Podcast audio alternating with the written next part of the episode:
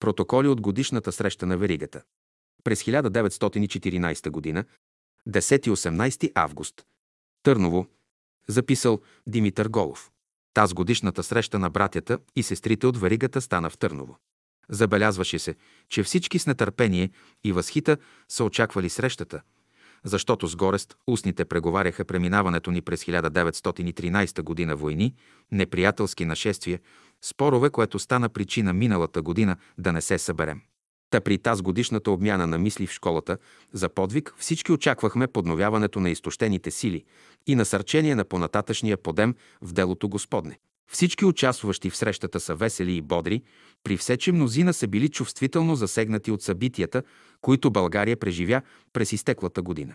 Промисълът и милостта Божия са ни следили най-бащински и това е което личи осезателно, защото всички идем здрави, бодри, весели, засмени.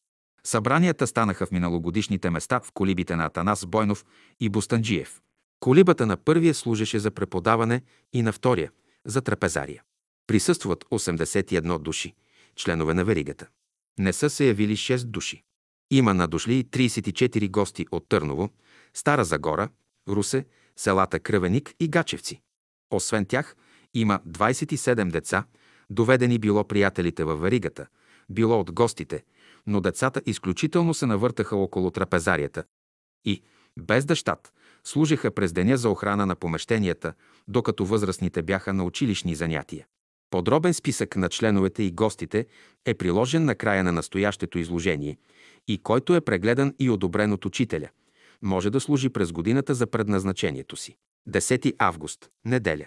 При откриването на срещата, 10 август, времето е тихо, ясно и с приятно поносима топлина. Само тук, там разни сигналообразни рохави облаци нарушават еднообразието на небосклона, който с тях пък придобива вълшебен изглед. Прекрасна сутрин. В 10 часа сутринта всички присъствуващи членове, поименно повикани, влязохме в заседателния салон, който имаше следната обстановка. Дълга маса във форма на правоъгълник, покрита с бял ленен плат, върху който е проточена виолетова лента сила.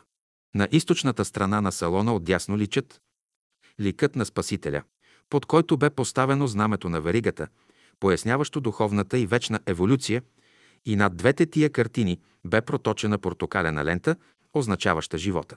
Зад самия господин Дънов, който заемаше първото място на масата, личаха розовата, любовта, портокалената, живота и ясно синята, духа ленти. Съвсем вляво над самия вход бе поставен българският триколор с една лента върху него и цветът и смес от розова и портокалена, или както я наричат фрес. На западната стена, вляво, като гледаш към нея, бе поставен пентаграмът, поясняващ петте велики добродетели, над който имаше жълта лента. Първо навлязоха жените, които насядаха пред масата. Повикването на едните и на другите става по годината на повикването им във веригата.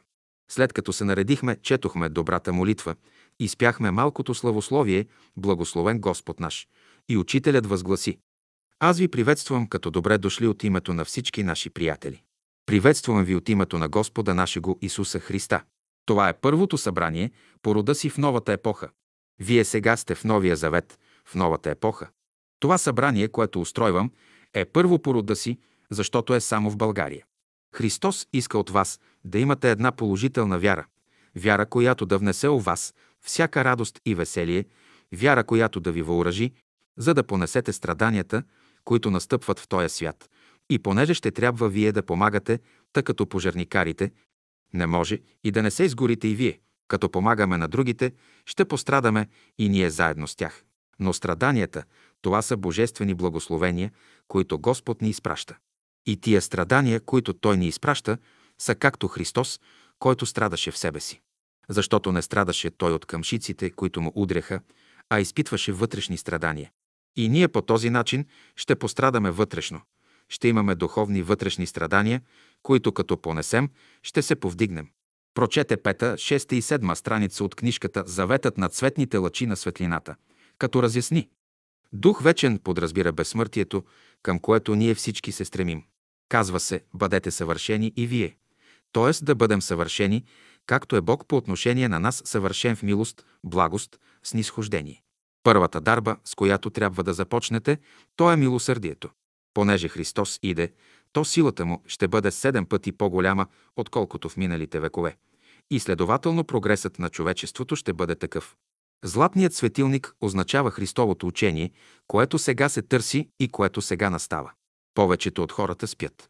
Сега седемте духове действуват, последната тръба е затръбила и вие всяко нещо бърже и неуморно да гледате да го разберете, ако до сега не сте сторили това. Аз искам на първо място да имате вътрешно спокойствие. Защото ние в сегашното време сме свидетели на велико събитие, което е настъпило на Земята и което от хиляди години се очаквало. В древността са говорили за него мъдри човеци. Пророците за него говорят и съвременните гадатели. Очаквали сте го и вие.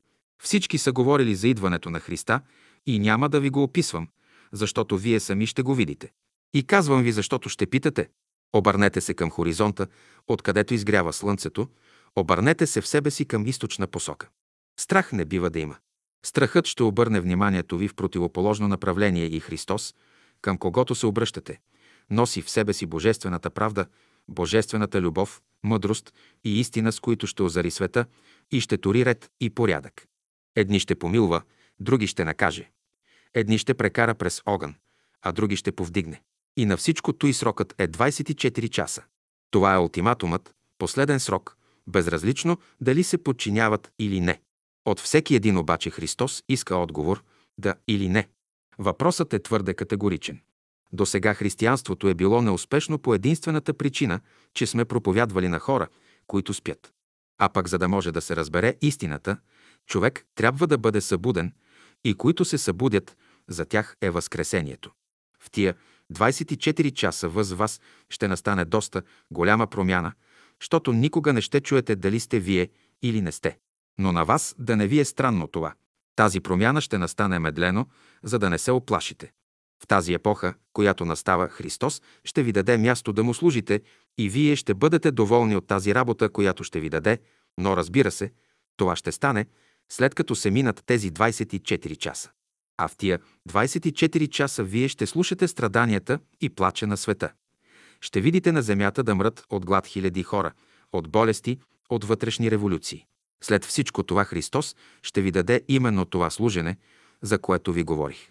И понеже страданията на света са наши грехове, то ние трябва да помогнем, доколкото е възможно, трябва да облегчим тяхното страдание. Първо, вие ще трябва да се запознаете с вашия ръководител, защото всеки от вас си има ръководител, който сега присъства тук. На тези ръководители вие трябва да бъдете послушни, както ученикът е послушен на учителя. И ако от сега нататък никой не слуша своя ръководител, той не ще иска да присъства на Господното събрание, защото тия духове ще бъдат всякога с вас и през всички страдания на света вие трябва да слушате техния глас, който е глас на любовта. Нашата земя е 13-та сфера, а тя е равна на Ада. Тази европейска война сега става в Ада и Христосе, който е участвал в това сражение, но като казвам това, то не е лошо място. То е място на изправление. След хиляди години, когато хората се очистят, там Господ наново ще ги изведе на лицето на земята. Ние всички сме в ада сега, ни повече, ни по-малко. Войната, която става сега, става между светлата и тъмната страна на астралния свят. В тъмната страна става това сражение. И когато вие пристъпите към границата, ще видите Христа. Седалището на духа във вас знаете ли къде е? То е в една празнина между двете вежди. То е мястото на Божествения дух, то е мястото на безмълвието. Човек от себе си представя един кръст и когато ние намерим този център, няма вече да биваме разпъвани. Когато дойде Христос, някои от вас ще бъдете на 21 година, други на 14, а най-малките ще бъдат на 7 години. Но това разбирайте вътрешно и според степента на това вътрешно разбиране ще ви се даде съответно знание, съответно разбиране на света, което ще ви разкрие Христа. И оная книга именно ще отвори пред вас. На някой от вас той ще прочете първите страници, на други повече страници, но във всеки случай не повече от 21 страница.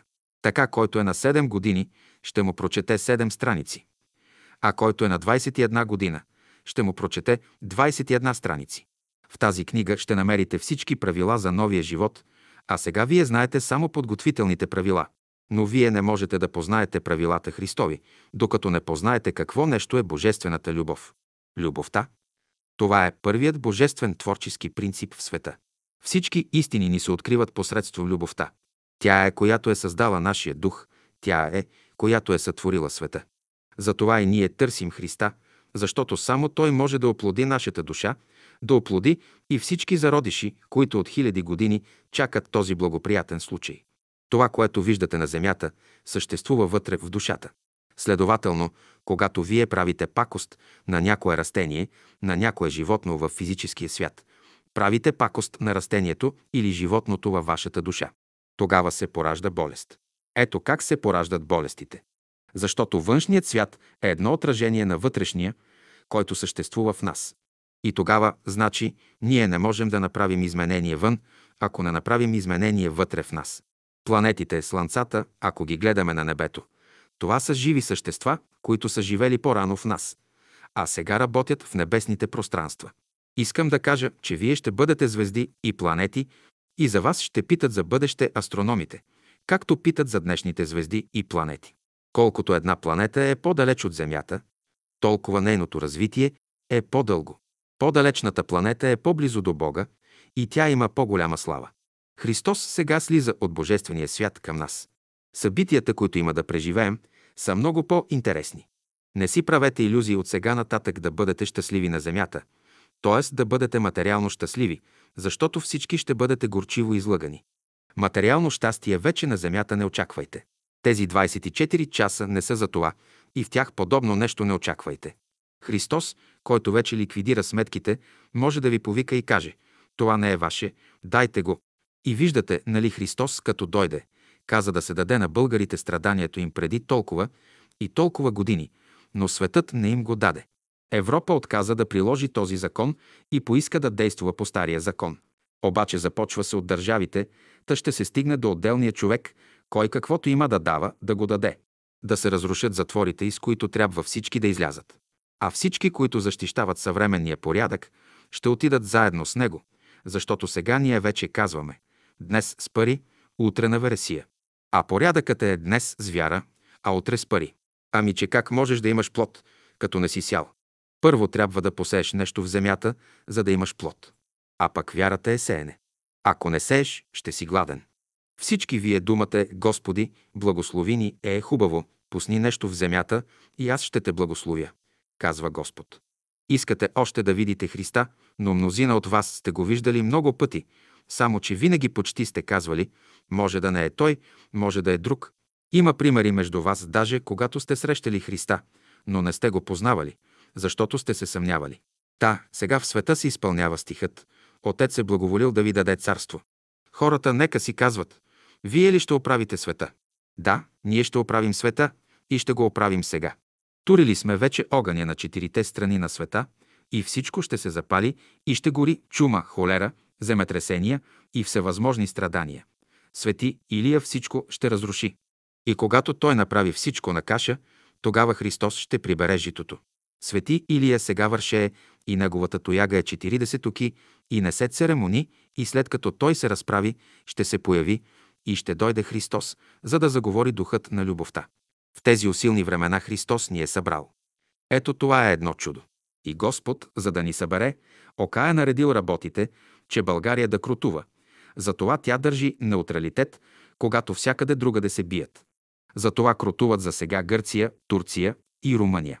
Това е едно от най-големите чудеса, които Христос върши. В България свещениците щяха да имат събрание на 20 август, но го отложили, защото времената са лоши. Но ние нашето събрание не го отлагаме, защото за нас лошо време няма. И действително в по-добри времена, отколкото сегашните, право да си кажа, аз не съм живял. Сегашните времена са най-добрите, главно защото до сега сте били роби, а от сега сте вече свободни и тази свобода ще носим и разнасяме на другите. Тие ще оставим свети, Илия да свърши своята работа, а след него, като свърши той, ние ще отидем да сеем. Обаче докато свети Илия борави, ние ще чакаме, ще чакаме известно време, през което време друго има да работим. Всеки един от вас е същество колективно. Имате познати, приятели и роднини. Вие, които сте собственик на къщата, имате и други, които живеят около вас и всичките трябва да оправят сметките си. Човек себе си само като мрази, мрази и другите хора. И всяко страдание е резултат на това смразяване. А пък ние трябва да повдигнем вибрациите на света. Защото ако не сторим това, ние ще страдаме. Така е свързал Господ в синца ни с другите хора. Христос е тука и аз бих желал да се отворят вашите очи.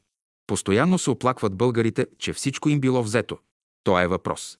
Това, което са ни взели, е едно жабче, което ще прояде корема на тези, които са го глътнали, също както онези жабчета в реката Нил, които прояждат корема на крокодила, който ги е погълнал. Опасно е да се узурпира нещо, което Христос е дал. Цяла Европа глътна каквото глътна от даденото на българите от Христа. Но сега тази връжда излиза навън, защото Христос ги хвана на местопрестъплението. По този начин Христос иде да съди света и тази съдба е вече неотменима. След тая съдба чакаме Възкресението, новото тяло, когато мъжете и жените ще бъдат свободни, както в райската градина. След смъртта си Христос се чисти 40 деня, а вие, за да се очистите, ще ви са нужни от 24 часа до 40 години и най-много след 40 години всички ще бъдете очистени. Та, всички страдания може да продължат от този период до 40 години. А 24 часа – това са 2,5 години. Това е то ултиматумът. Другото време ще е приравняване на сметката. В 4 часа ще почне войната и свети Илия ще ходи с огън и меч. Тези 24 часа започват от тази годишното равноденствие – 9 март 1914 година. И всеки час съответства на един месец, а 24 часа – това е един божествен ден. По-малък от този ден не може за хората. За животните може, но не за хората. Като се пресметне колко ще струва една божествена година, ще видите, че ще излезе както българският народ е прекарал в робството само една нощ, т.е. малко повече от половин ден. Интересен е паралелът, който съществува между еврейския народ и нашия. Така след две и половина години ние, българите, ще минем Йордан, когато ще бъдем на ханаанската земя. Всички ще бъдете в астралния свят. След две и половина години разбирайте, че ще бъдем в телата си на границата. От сега нататък всякога трябва да очакваме светли дни, като още веднага и казвам вяра, вяра, вяра, вяра, вяра. Сега е именно времето да имате мир. Много души от невидимия свят сега са молили да бъдат долу на земята, за да видят какво става, но не им се отдало. Наблюдавайте зорко това, което става. Не се плашете. Каквато работа имате, не я напускайте, работете си. Светът от нищо няма да ви лиши. Ако е въпрос за поминък, ето казвам ви, не бойте се. На същия хляб ще го имате. Светът може да го няма, но вие ще го имате. Светът може да гладува, нека най-сетне малко погладува. Те не са постили, нека постят малко. А ние тази година ще се срещнем лице с лице. До сега те са ни атакували, а сега ние ще ги атакуваме и то нож на нож. Затова всеки един от нас трябва да си наточи ножа. Който няма нож, трябва да си набави такъв. Нашите бдения тази година ще започнат, като всички влизате в горницата за молитва първо по един, после по трима и най-сетне на групи от по девет души. Деветях тази година ще работи. И ще знаете, че молитвата и моленията наши ще са главно в три направления. Първо, за прославяне името Божие на земята. Второ, за идването на Царството Божие на земята. И не само сега, но и през цялата година ще се молите в тая насока, но ще се стремите с дела, слово и мисъл е същата насока. Ще се молим за домашните си, за добрите земеделци, за добрите търговци, за всички учители и свещеници, за всички жени и майки, които искат да вършат волята Божия за България, за Русия, за Сърбия, за цялото славянство и за всички лица и държави, които искат да вършат волята Божия. Ще ви съобщя и аз едно желание на Христа към вас. Никой от вас да не казва никому за онова, което види в салона и горницата, защото съчетанията, които ще видите, ще бъдат за вас една сила всякога и всякъде. От 4 часа подир обед всички един по един се изредихме в горницата, а след той се разотидохме. Времето подир обед се позаоблачи и позастудя. 11 август, понеделник. Сутринта времето е облачно и студено. Черни облаци в дъното на небосклона след изгрева на слънцето стават бели и се пръскат редом от небето. Тихо, без никакъв вятър. Към 10 часа слънцето изгря силно и топло. В 10 часа, като насядахме на вчерашните си места, имахме тайна молитва, след това изпяхме свят. Свят, свят Господ Саваот. И след това, като прочете 20 глава от Евангелието на Матея, учителят каза – ще взема 21 стих от прочетената глава като тема за размишление. А той рече, що искаш? Казва му, речи да седнат тези двамата мои синове, един от дясно и един от ляво. Често ние се запитваме от какво проистичат споровете. В обществото между народите, в църквите, в училището, между философите и учените и между всички класи има все спорове. Тук виждаме една майка пристъпва и иска нещо, като счита, че може да иска повече от Христа. Тя си дава жалбата и проси, щото един от синовете й да седне отдясно, а друг отляво. Желанието й беше добро, но просбата й беше лоша. Ще кажете, в какво се състои лошотата? Но да седнеш отляво или отдясно, знаете ли какво значи? Значи единият да бъде в небето, а другият в ада. Затова Христос отговори. Не знаете какво искате, не било негова работа кой да седне отдясно и кой отляво, защото ако единият е грешен, ще иде в ада, в 13-та сфера. И всички вие сте искали да седнете от лявата страна. За това са ви сполетели разни нещастия. Всичките духове, които ви карат да искате лявата страна, са искали да бъдете в 13-та сфера, която е равна на кръста, който е една теглилка. Затова ние най-напред трябва да се научим какво и как да искаме нещата. Аз зная, че щом разберете какво звезда лявата страна е 13-та сфера, никой не ще иска да седне отляво. Ако се отнася до Господа, в небето има само дясно, а ляво няма. А едното око всякога вижда правото, а другото е за 13-та сфера. Чрез дясното око вие намирате пътя за небето, а с лявото гледате надолу за другия свят. Следователно, ние желаем неща, които са несъвместими с Неговата воля. Затова ние трябва да гледаме от кое око проистичат нашите желания. Дали от дясното или от лявото. Ако ви поставят от дясната страна един лош човек, той ще узнае всичките ваши тайни. Но ако ви се постави от дясната страна един добър човек, ще познаете божествените истини, които се крият в него. И когато казваме, че трябва да се затваряме, то е криво разбиране.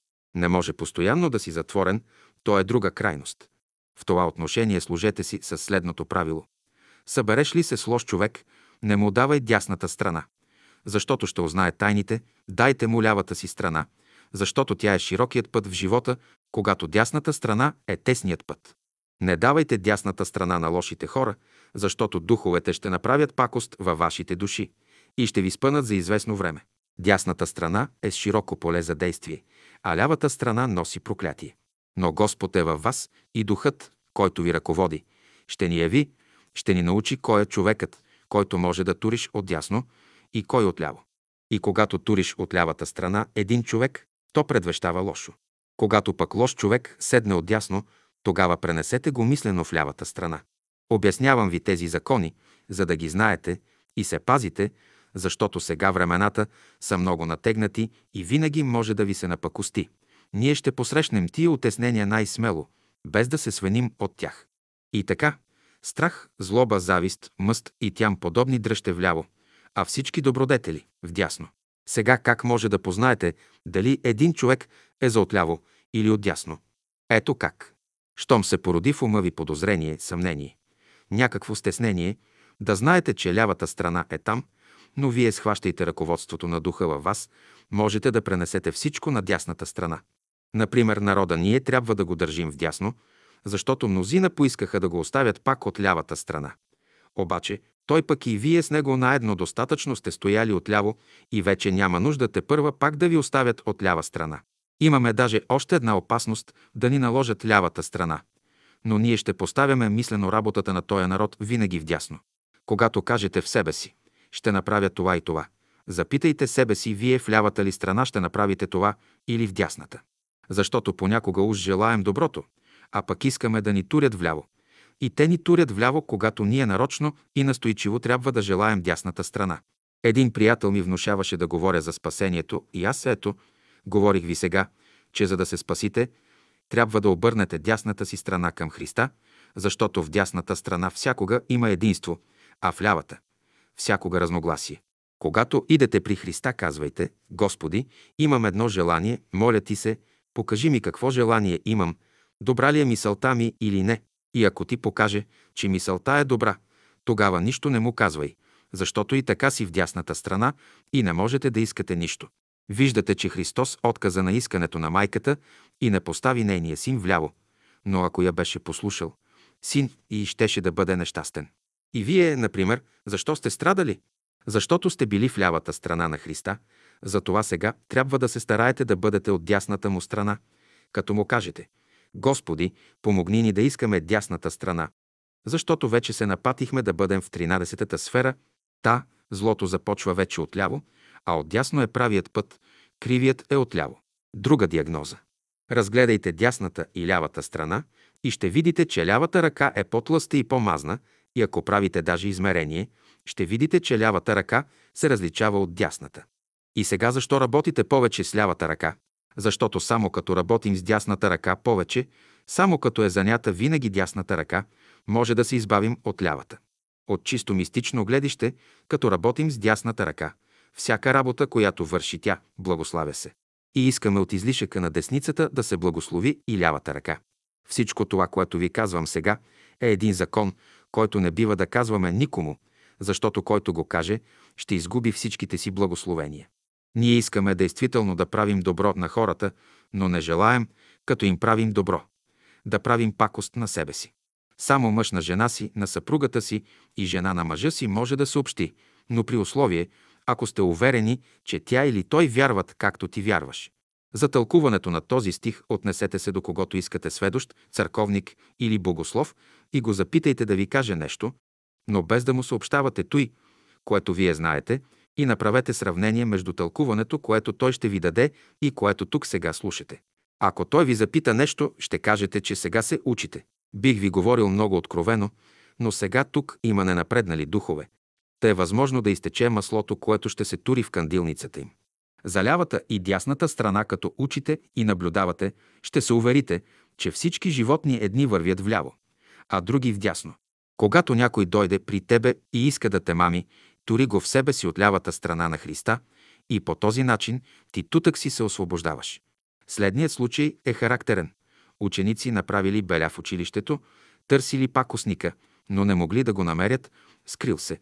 Събрали учениците в класната стая и като запитали кой спакосникът, един ученик излязал и казал, че е той.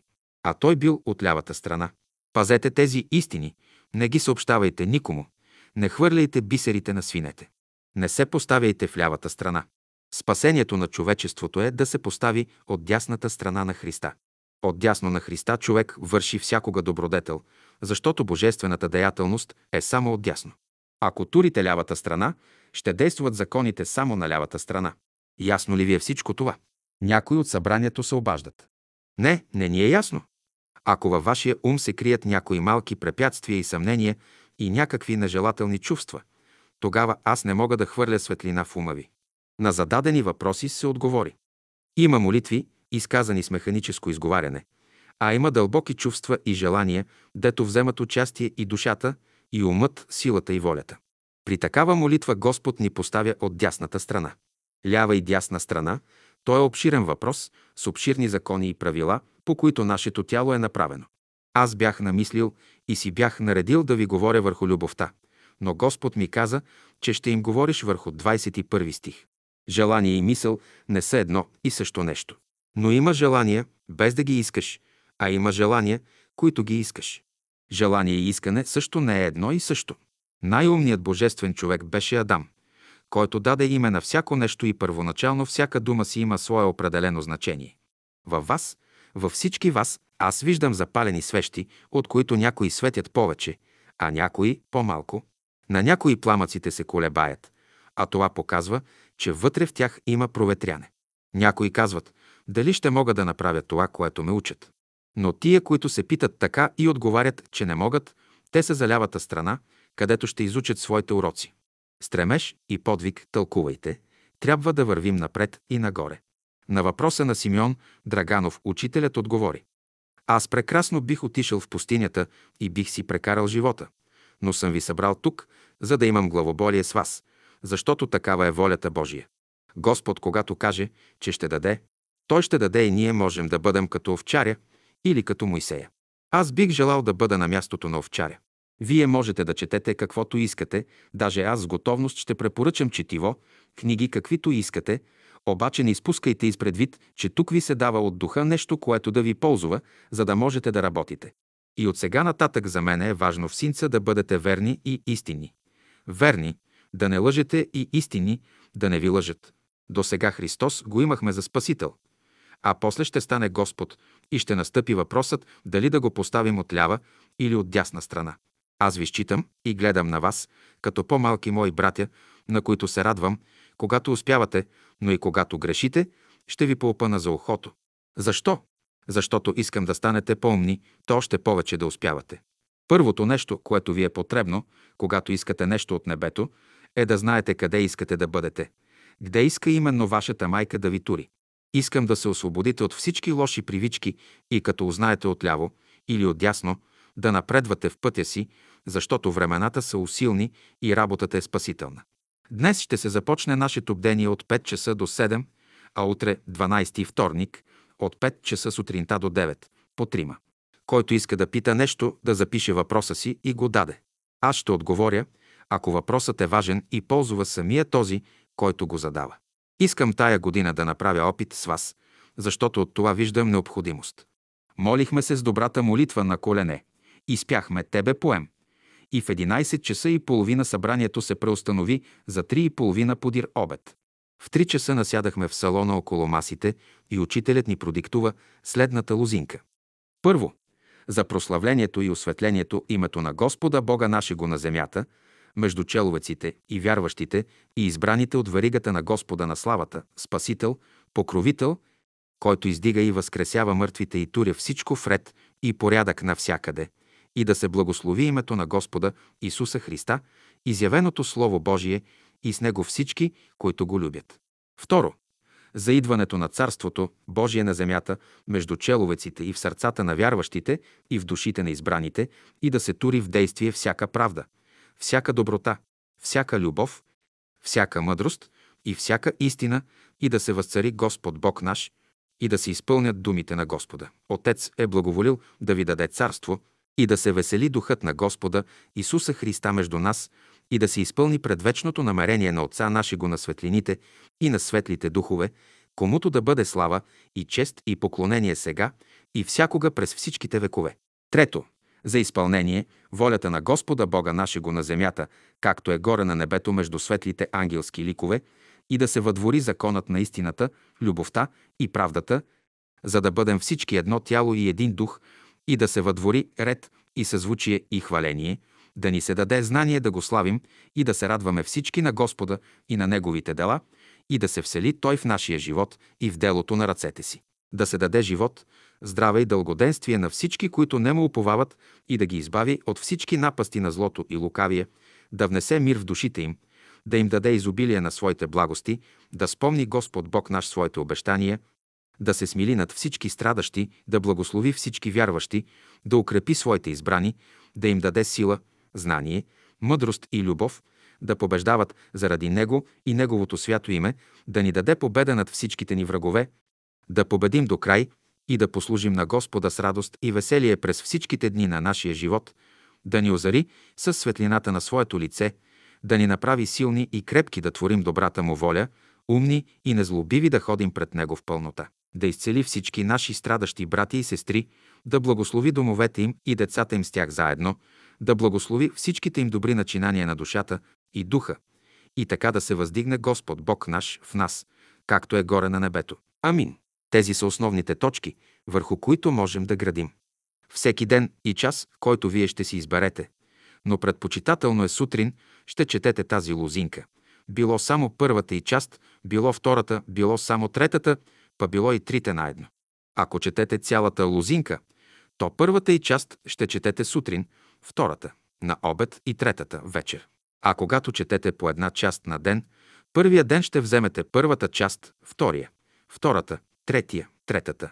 Задължително е обаче лозинката да се чете всеки ден, а всеки може да освои един от изброените начини. Всеки да се моли според диктовката на духа си и Господ ще му покаже и опъти как да се моли. В духовния свят вие ще се намерите на еднаква зона, като всички на едно и също място. Така, щото според изгрева на вашето слънце ще се молите.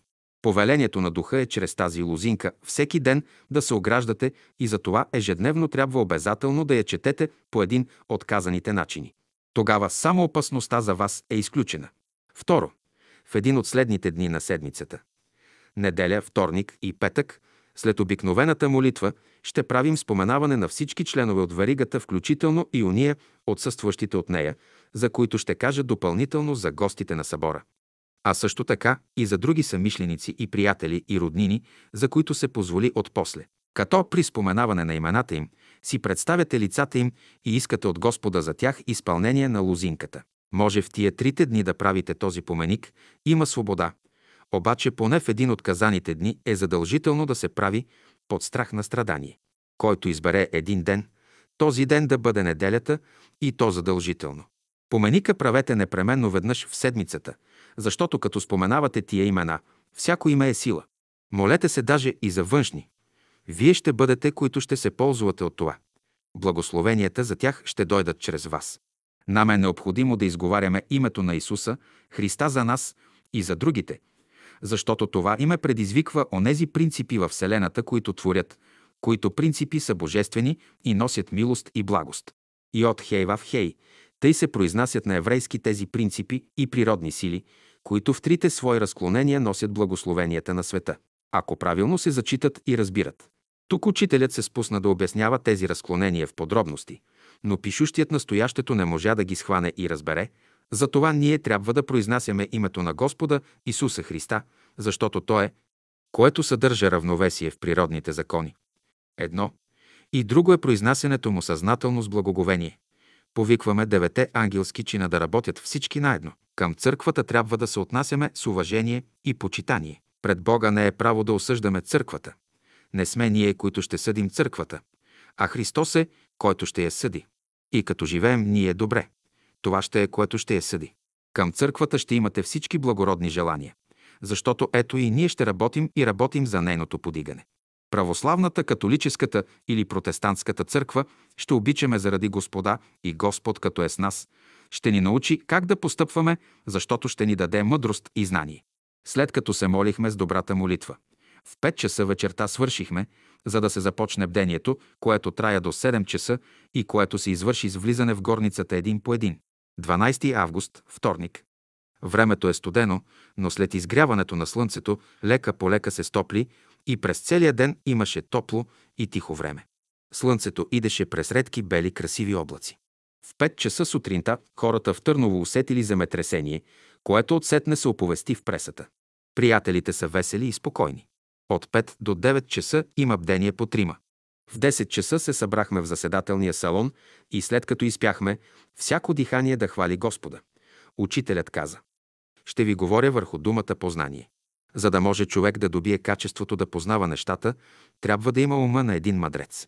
Ще вземем, например, един плод – ябълка, круша, слива или череша.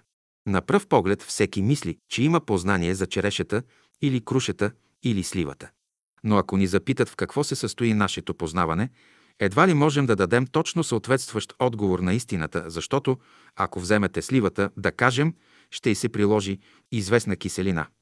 А пък в края същата слива ще намерите, че й е приложена сладчина.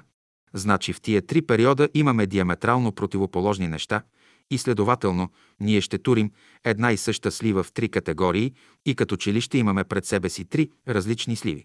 И ако тая слива един философ я видеше в нейния зародиш със специфичния й вкус, друг я видеше, когато е наедряла, с киселия й вкус, а трети философ я видеше, когато вече озряла и има приятна сладчина, то питам аз, нямаше ли тия трима философи да започнат да спорят?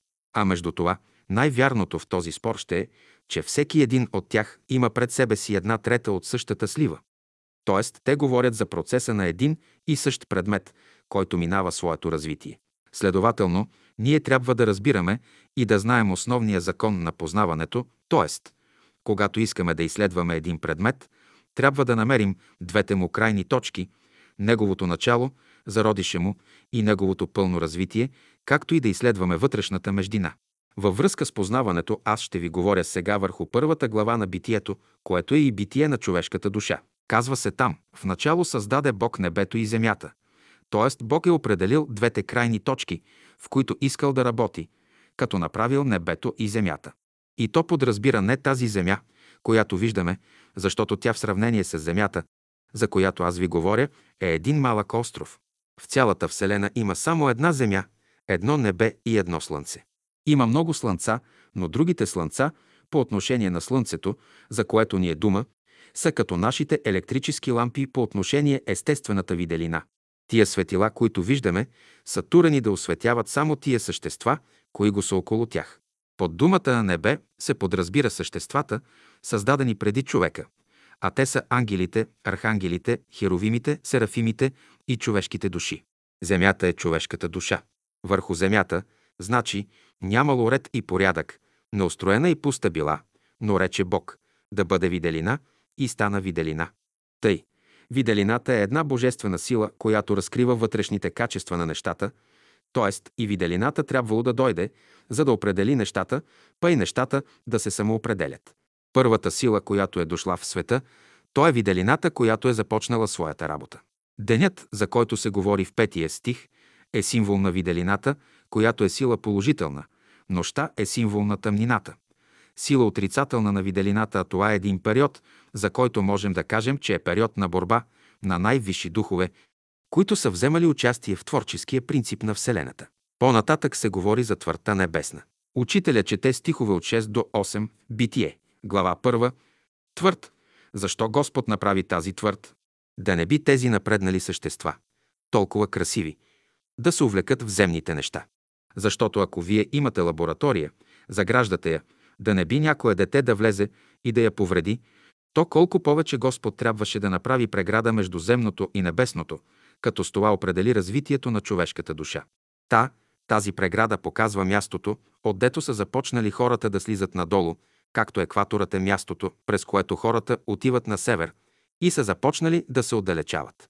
Образуват се два противоположни полюса. Така процесът на корените на едно дърво показва пътя на нашата еволюция, а процесът на клоните показва пътя, през който ангелите са минали. Но понеже има диаметрално различие, то ангелите идват, като слизат надолу, а ние идваме, като отиваме отдолу нагоре. Ние сме започнали да учим отгоре надолу и затова ангелите са, които имат правилно схващане за нещата, поради което са и поставени за учители на човечеството. Чете стиховете от 9 до 13 и стана утро, и стана вечер, ден трети, а то значи първият ден за първото тяло, вторият ден за второто тяло и третият ден за третото тяло. Чете стиховете от 14 до 18, чудят се някои хора и учени даже, как е възможно да се направи за толкова малко време. У човека са много работи невъзможни, а у Бога е всичко възможно. Божествената земя, към която ние отиваме, далеч се различава от мястото, в което сега живеете и което в сравнение с онази земя, в която отивате, е пустота и един малък остров. И така в четири дни Бог направи жизненото тяло, жизнената енергия, принципа на разплодяването и размножаването. И понеже човек в своето слизане е отишъл много далече, слънцето е поставено, та един ден като се върне и дойде, да знае мястото, отдето е минал. И през тия четири дни и години, знаете ли през колко врати сте минали? В тия четири години вие сте забъркали четири планети, та тази сега е четвъртият ви затвор, след него ще влезете в пети, шести, седми, подир което ще се върнете назад и ще ви останат още три периода, за да се съедините с Бога. Чете стиховете от 18 до 25. Тук вече имаме обличанието на човека в неговото пето тяло. Тия животни са в петото тяло на живота, след което иде шестото тяло. Рече Бог да направим човека по образу нашему и по подобию нашему, да владее, но да владее над риби, птици и скотове и гадове, а не се казва да владее над растенията. Чете от 25 до 31 стих. В ума ми стои мисълта, че може да се срещнете с мъчноти и да се питате, как можа да стане всичко това по този начин? Докажете, ще кажете. Добре, но за да се докаже, трябва да се вземат всички фази. Необходимо ще е да ви поставят в магнетичен сън, чрез който да ви покажа пътя на вашето развитие, как сте се движили и като направим една голяма разходка в пространството, ще видите, че два дни след това вие ще имате друго понятие. За да имате вярно понятие за сливата, както казах, трябва да я проследите в нейния зародиш, в нейното наголемяване и като озрее, тогава ще знаете и вида й, и големината й, и вкуса й. Така е и с живота. Магнетическият сън ще ви даде възможност да проследите хода, перипетиите, фазите на живота, създанието и чак тогава вашето понятие ще е понятие правилно, пълно зряло, безпогрешно. И един ден ние все ще направим такава разходка, за да опитаме, но изискват се условия. Тежки сте още да летите в пространството. Трябва да полекнете. Тодор Стоименов. Моля, изпратете мене в пространството за тая разходка, аз съм готов. Ти ли? И ти не си готов, защото тежиш 10 000 кг. Да, трябва да се повдигнете, а за да се повдигнете, нужно е изменение движенията на вибрациите. Не, че не мога да ви докажа всичко, всичко мога да ви докажа, но сега именно не мога да го направя, главно защото нямате билет за път. Като отиваме на разходка из провинцията, аз искам всичко да ви дам за път, но за пътен билет пари само не давам. В това място, дето ще отидам, разноските ни ще теглят, но за билет пари не дават. На всяка станция ще ни посрещат, защото този път е дълъг, има разни духове, царства, страни, държави. Така най-напред ще се изпречат четири царства. Първо е царството на гномите, духове, които образуват твърдата материя и разполагат снаряди и лаборатории. Златото и всички скъпоценности са тяхно изделие, те ги правят. Като преминем тяхното царство, ще дойдем до границата на царството на ундините, духове на водата, които са добре разположени към нас. После ще се срещнем с царството на силфите, въздушното царство. И те са духове, които, може да се рече, са най-разположени към нас. За това ще ни приемат радушно. Дядо Петър Тихчев пита. Ще ни почерпят ли? Ами че те ви черпят всеки ден, защото праната, която поглъщате ежесекундно и подкрепя и освежава вашата жизненост, се намира в тяхното царство. След това царство ще преминем през царството на саламандрите, духове на огъня. Те са духове сериозни, положителни и твърде лаконични. Те са като англичаните, само с пръст ще ни посочат пътя, без да говорят. От тях огощение няма да очакваме, но ако имате лекета, те ще ги изчистят. И най-сетне ще стигнем до ангелите, отдето ще ни се даде възможност да видим как човек е слязал и възлязал. Ето на. Този е пътят за небето. И във вашето слизане отгоре вие сте виждали тези царства, но сте забравили и всичко от вас е изчезнало. Сега ви е ясно, но като премине човек от този свят, не отива направо на небето, нали? Но пак ще повторя, че когато сте дошли, всичкия този път сте преминали, но сте забравили. Сега у вас е останало едно смътно понятие. Георги Давидов. Всичкото и не обяснява ли се с притчата за богатия и сиромах Лазар? Ако ви прекарам през тия царства, вие няма да ме питате по този начин, а ще кажете като онзи човек, когато Христос изцели. Едно знам, че бях сляп, пък сега виждам Йоанна, глава 9, стих 25. Сега четирите царства, те са четирите елемента, от които човек е създаден, и неговото грехопадане се състои именно там. Тия четири царства определят нашето отношение на земята, отношенията на нашето тяло. Например, ако преобладават у вас гномите, значи у вас има повече твърди тела, от които се явяват разните болести. А то пропорцията трябва да бъде по една четвърт за всички елементални духове. Трябва да владеят по една четвърт от нашата физика.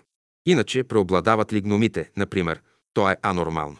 Анорматно е, когато и другите вземат връх и са в по-голяма пропорция.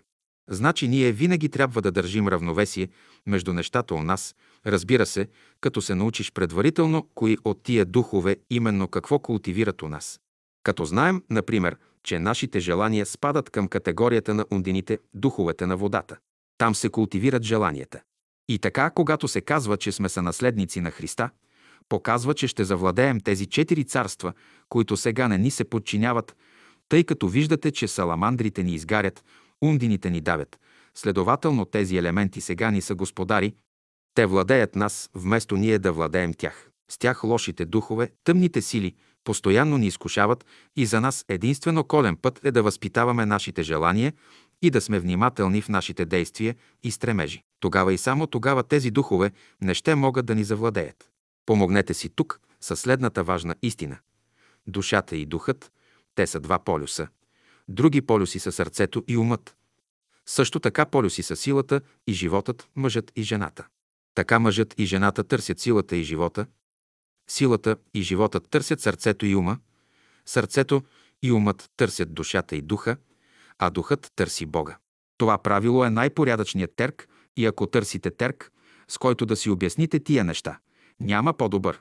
Христос иде и ако влизате да го посрещнете, непременно ще минете през тия четири царства.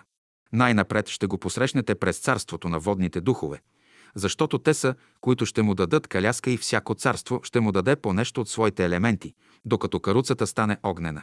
И тъй, през първото царство, царството на гномите, вие сами ще минете, а ще го посрещнете в облаците, в царството на ондините и силфите.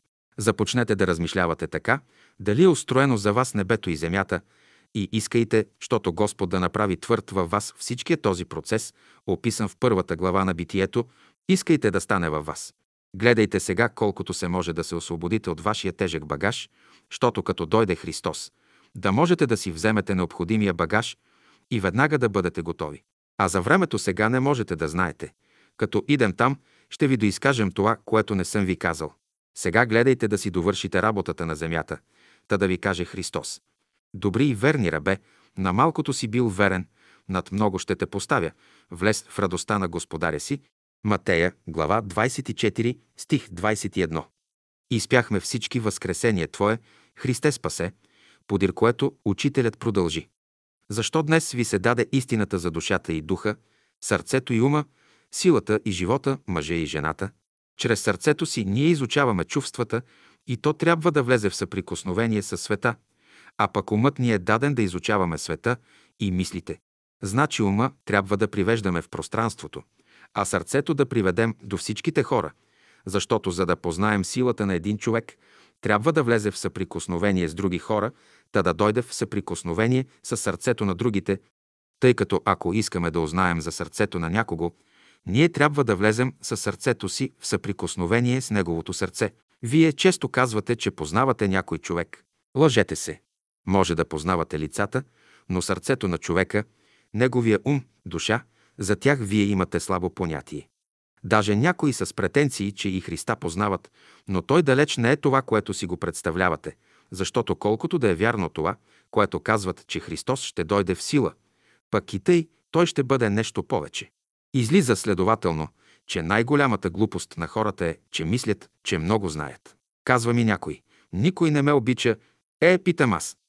Когато ти не влизаш в съприкосновение с сърцето на другите, а при това Господ ни търпи, търпи, като постоянно ни казва «Учете се, учете се и учете се», защото това време е кратко и няма да го върне и за това учете се.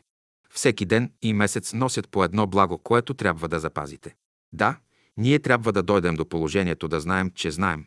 Вие се страхувате, че има военно положение или че някой свещеник казал това или онова. Но ние казваме, нека дойдат да опитат нашата сила. Нека опитат дали ние сме горещо или студено желязо. Не бива да се страхуваме от този или онзи, че щял да ни направи това или онова. Такъв страх не подобава. Дето е Господ, няма разединение, а гдето липсва Христос, има разни прения, несъгласия и всевъзможни вярвания и невярвания. Секта правят само тия хора, които са лишени от Божествения дух, когато напротив, хората на Божествения дух въдворяват прославянето на Бога на земята, идването на Царството Божие на земята и изпълнението на Неговата воля. Често ме питате какво да кажем на уния, които ви питат какви сте. Какви ли сте? Отговаряйте на този въпрос от сега нататък така. Ние сме от онези, които нито лъжат, нито се лъжат. И ако мъжът и жената не се лъжат, би настанало велико благоденствие. Но сега светът страда и страда, защото се лъже. Ние не се молим за всички, но всички, които противодействат за идването на Царството Божие на земята. Те са наши неприятели. Два пътя има. Или с Христа, или без Христа. Земята същата ли е днес? Не. Всички неща се изменят. Но сега трябва да има свети, както имало едно време. И ние трябва да имаме една положителна опитност. Как така? Питат се някои, има ли духове. Духовете не се връщали, добавят други. Хубаво, за вас не се връщат, но за мене се връщат. Връщат се и присъстват с нас. И сега има много заминали наши приятели, които са сега тук. И много думи, които ви говоря, са думи Христови. Тази истина все ще я проверите един ден. Аз наистина не ходя в църква, но винаги съм в нея. В църква, направена от камъни, дърва и кал. Да, не ходя, но постоянно съм в църква, в същинската църква, в която аз стоя постоянно и в която искам всички вие да пребъдете. Казвам ви, ходете си в църква, обичайте свещениците, но живейте за Христа. В този закон стои спасението на българския народ и на всички нас. Щом нашата вяра започва да се опреква, да се съкратява, Христос казва «Малко дайте». Дядо Петър Тихчев. Слава на Господа, това е така. Опитал съм го. Искам да имате правилно схващане за нещата и не бива да се вплитате в старите неща и тогава ние ще бъдем повече православни от другите. В 12 часа събранието се прекъсна, а в 4 часа подир обяд жените започнаха своето бдение, което свърши в 6 часа. В 6 и половина часа вечерта всички мъже и жени се събрахме в заседателния салон. Изпяхме песента «Грешна душо». Молихме се с добрата молитва и четохме прави хвалата. След това учителят съобщи, че редът утре е от 4 часа сутринта мъжете да започнат бдението на групи по 9 души. Първата група се състоя от лицата Пеню Киров, Тодор Стоименов, Илия Стойчев, Димитър Голов, Петко Гумнеров, Константин Иларионов, Анастас Бойнов, Деню Цанев и Петко Епитропов. Тази е групата, която утре на 13 август в 4 часа сутринта ще се яви на бдение. Подир това съобщение учителят каза. Задайте два въпроса, които всички мислите, че са най-важни и за които сте убедени, че ви интересуват. Всички мълчат продължително. Никой не задава въпрос. През това време на това продължително мълчание госпожа Елена Иванова в излъчване продума с висок глас. Готови ли сте да умрете за Христа всички? На този въпрос именно учителят отговори. Да умрем значи да шладисаме себе си на присадката, която Христос установи. Как става присаждането? Онези, които я правят, взимат предпазителни мерки, избират времето, когато калемът има мъзга, калемът или пъпката да са пресни и после да не остава празно пространство между присадката и дървото. Същото нещо трябва да спазваме и при присаждането на новия дух, когато ние се присаждаме в Христа и Христос е с нас. Когато Христос се присажда с нас, известни закони трябва да се спазват, защото когато стане присаждането, ако у нас има лоши мисли, присадката не може да стане. Затова именно виждаме, че някои хора тръгват в пътя Господен и после пак започват да отстъпват. Основата, дъното на нашата душа трябва да бъде тихо и спокойно. В дълбините на душата трябва да царува мир и спокойствие. Докато присадката заякне, ние непременно трябва да бъдем спокойни. Така за един човек, след като е следвал Христа много години, за десетина години, даже може да бъде радостен и весел, но след това дохождат бурите и мъчнотиите в живота, от които мъчноти, ако не се плашим, ще изтеглим запас повече сокове. След като пораснете добре, ще дойде принципът на присаждането. Ще настъпят и няколко степени, от които първата е обръщане към центъра, който е причинил нашето действуване да се обърнем към Бога. Когато една войска воюва, тя никога не дава на своя неприятел да дойде зад гърба и следователно и вие винаги трябва да държите вашия неприятел отпред или отдясно, или отляво, а никога не трябва да го държите отзад. Никога не трябва да се молите на Бога с гърба си към Него. И когато се изправите да молите, вие трябва да знаете дали сте с лице към Господа, защото ако вие сте с гърба, непременно ще бъдете изтикани. Тия духове, които са пред Господа, ще ви изтласкат и ще ви дадат урок за няколко години. И така, да сме готови да умрем за Господа, значи да жертваме нашите сокове, за да бъдем присъдени в Христа, да сме готови да се жертваме да ни присъдят. Ако не сте готови да ви присаждат, тогава няма какво да очаквате. Дали сте пред лицето на Господа или не, вие ще познаете по това, че ще усещате светлина и сте спокойни. Когато дойде лоша мисъл, да знаете, че е дошла една страдаща душа в тебе и ако искаш, можеш да й помогнеш. Имате някоя лоша мисъл към някого. В такъв случай намерете добър човек и ще ви олекне. И ние всякога трябва да сме свързани с добрите хора и всякога трябва да имаме за своите приятели най-добрите мисли. Кои са нашите приятели? Нашите приятели са светиите, те са нашите учители и братя, а така Исус Христос е най-старият наш брат. Като приятел и брат показва, че има нещо общо между неговата душа и нашата. Той е като брат към брата. И така, Исус Христос е всякога близо и ако ние го любим, то Той е всякога готов да се яви. Защото когато обичаме нещата, те са близо, а когато ги мразим, те са далече. Трябва да благодарим за всички дарби, които Бог ни дава. В 7 часа събранието се свърши. Към 8 часа всички се разотидохме при разяснено небе, навсякъде беше тихо, без всякакъв вятър. 13 август, сряда. Великолепна сутрин. В 4 часа навсякъде тихо, ясно. Изгревът на слънцето иде и с ясно небе, без вятър и грее свободно. В 10 часа имаме прекрасен, напълно летен ден. В 4 часа сутринта първата група започна бдението, което продължи до 9 часа. А в 10 часа се събрахме всички в преподавателния салон и учителят прочете 133 псалом, като каза Забележете този псалом. На 13-то число всеки месец четете този псалом, за да можете да смекчите това число. Ще го четете сутрин след молитва. Обязателно четете този псалом и в онзи ден, когато датата показва 13. Винаги, където и да е, срещнеш ли числото 13 в живота, чети този псалом. Това число 13 е предизвикано от несъгласието на братя, а когато такива са единомислени, то няма никаква опасност. По-нататък учителят прочете от Евангелието на Лука, глава 5, стих 12 и каза следната реч. Какво отношение има този стих към нашия живот?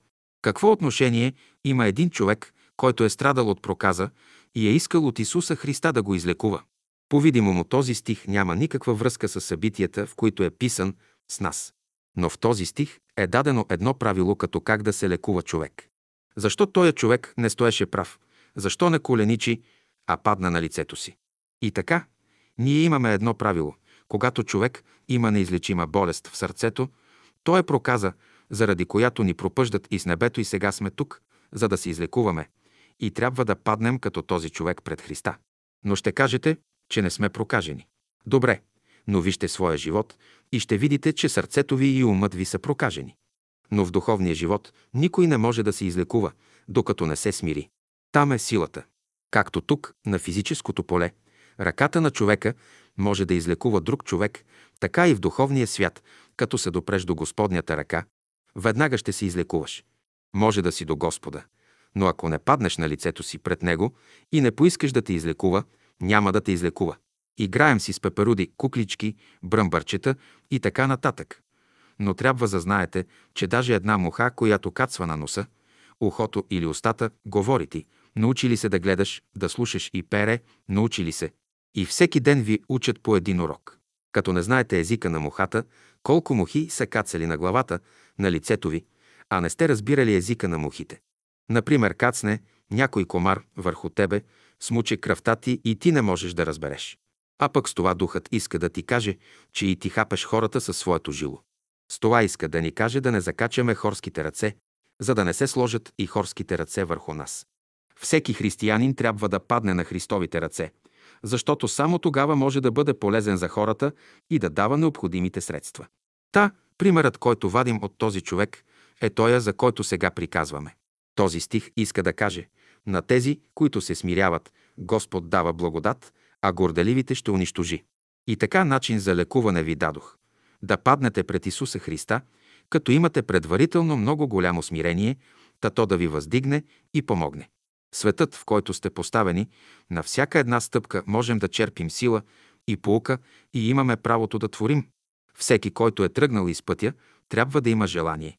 А в източната философия, дето е казано, че ние трябва да убием всяко наше желание, е наполовина вярно, защото с това едва ли не се казва друго, освен това, че следва да се положи старание от една страна да изкореняваме всичките лоши наши желания, всички бурени, които да заместим с добри стремежи, с които да вървим из пътя, по който ни е определено.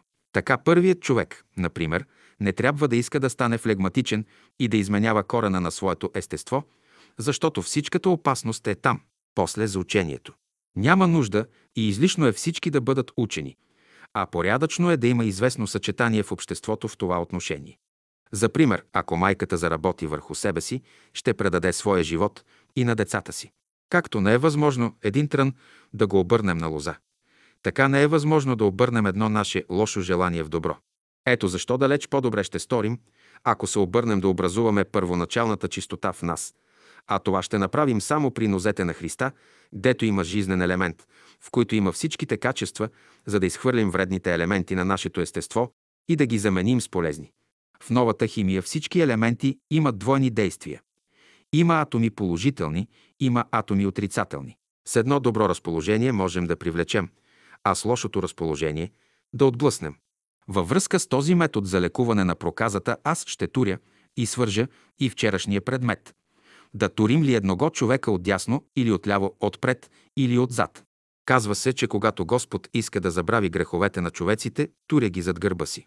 Много често ние неволно се намираме в големи противоречия, които не могат да не смущават сърцето и ума ни. Та за това вие не сте сега всички еднакво спокойни и вследствие на това вас ви сполитат неща, които не сте желали, и то защото не сте били в един божествен път. А когато сте в божествения път, вие чувствате спокойствие на сърцето и ума си, започвате да гледате към хората снисходително. Нямате никаква мъст и нещо, като че ли ви радва, защото сте в пътя на виделината. Отклоните ли се на доходжат различни смущения, които са най-добрият признак, че не сте в божествения път, защото настъпва атмосфера, която ви души и задушава също като че ли сте в една пещера с въглеродни вещества. Същото е, когато сте в една къща, в която не можете да се молите. В този последен случай аз ви съветвам, продайте тази къща и бягайте. Например, лекар сте, но не можете да се молите. Казвам ви, напуснете тази професия, защото тя е една душна пещера за вас, макар да ви дава големи облаги. Може такава професия да даде приятни неща, обаче тия неща ние трябва да ги ценим и разбираме. Това е една малка диагноза, за да познаете в какъв път ходите. Сега питайте се, ако Исус Христос ви е изцелил, трябва ли да паднете пред Него? Не. А умийте нозете му и мийте и другите, та по този начин вие ще работите за другите. Тази вода нека бъде едно язмо за вас. Та само по една капка, като давате на хората, ще ги изцелите. Та, когато дойде Христос, не отлагайте, а тутък си умийте нозете му, защото хиляди души има, които искат да му умият нозете, но не могат. Христос не винаги дохожда. Как можем да познаем, че Христос е дошъл? Питат Симеон Драганов и Илия Стойчев. И друго, в какво се състои умиването на нозете? Добре, забележа си тези въпроси. Те са много важни и аз ще ги имам предвид. Тук Пеню Киров разказа. Случи ми се един ден, че видях един сиромах човек, среден ръст, окъсан, бос. Вниманието ми силно се засегна от този бедняк и душата ми го привлече и обикна. Пожелах да му купя цървули, но докато се наканя да се приближа към него, погледнах да го видя пак, но ето той се изгуби пред очите ми в калабалъка, из който се движеше с една улица. Тъжно ми стана на сърцето, че го пропуснах. Няколко дни след това срещнах този човек в Бургаския булевард почти на същото положение. А само с тая разлика, че не беше съвсем бос, а влечеше парцали на краката си. Сега вече аз го спрях и като му казах «Ела с мене», той дойде, подира ми чак до къщи, гдето като стигнахме, аз го спрях да не влезе вътре, понеже в оно и време баба ми беше още жива и тя хич не чинеше хас от такива хора. При все това аз получих да го поразпитам. Каза ми, че бил негде от Севлиевско, бил градинар и градината му градушка убила. Гледах го и лицето му, беше просто пленително по очи и поглед. Обясни ми, че духът му го води да ходи така, че той ще живее вечно. А сега ходи из България, да гледа добрите и лошите, но постоянно го затваряли, а някъде го изтезавали. Ходил из всички манастири, но нигде не намерил добро. Сега вече гонил злото, за което му било дадено руно. Така нарече той една икона с две лица, за която каза, че му дошла отгоре. Току-що се разговорихме до тук, домашните ми дойдоха и той си отиде. Аз, кой знае как, поостанах за малко за нещо от дома, смисъл пак да го настигна, но като излязох веднага подир него, тук човек, по-нататък човек, човекът го няма. И питах, и търсех, но вече не го видях. Той ми каза, като го попитах, че името му е Доньо. Но кой е този Доньо? Оде е, и аз не можах да сторя за него това, което бях турил в ума си. Учителят каза. На Пеню баба му била крива, за да не може да услужи на този човек. Иван Русев пита. Не е ли хубаво в такъв случай да се изнасилва волята на такава баба? Пеню Киров каза, че не може да се изнасилва, защото тя има право да изпъди и мене, защото аз съм отишъл в къщата й, при все, че като нейн зет съм отишъл. И Гювендей и, казват турците. Учителят след това запита. Кой е бил този човек? Иван Русев отговори. Служител Господен. С този пример се обяснява стихът, кои са малките и на кои именно трябва да се дава студена вода. Христос е казал, който направи това на едного от малките ми, на мене го прави. Нали всички хора мислят, че Евангелието е книга, която не е приложима. От него ще намерим истинско знание, което ще даде плод. А Христос казва, от плодовете им ще ги познаете. Всеки един наш опит ще ни покаже дали посоката, в която вървим, е права или не. Обясних ви какво искат да ви кажат една муха, един комар, когато ви лазят.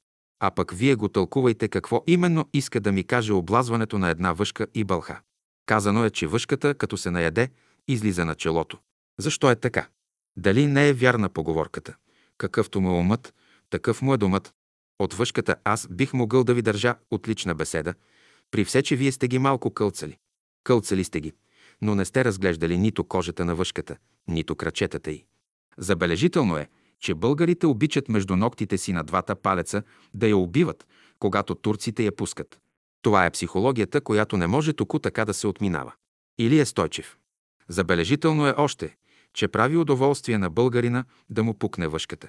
Интересно е, че ако бихте изучили кожата на въшката, бихте узнали защо е станала въшка. Характерно е, че има въшки по главата, те са черни, а има въшки и за гърба, те са бели. Но дали са бели или черни, вие познавате тази въшка, когато аз познавам въшката на ума, въшката на сърцето и въшката на душата. Изпяхме песента напред, напред за слава.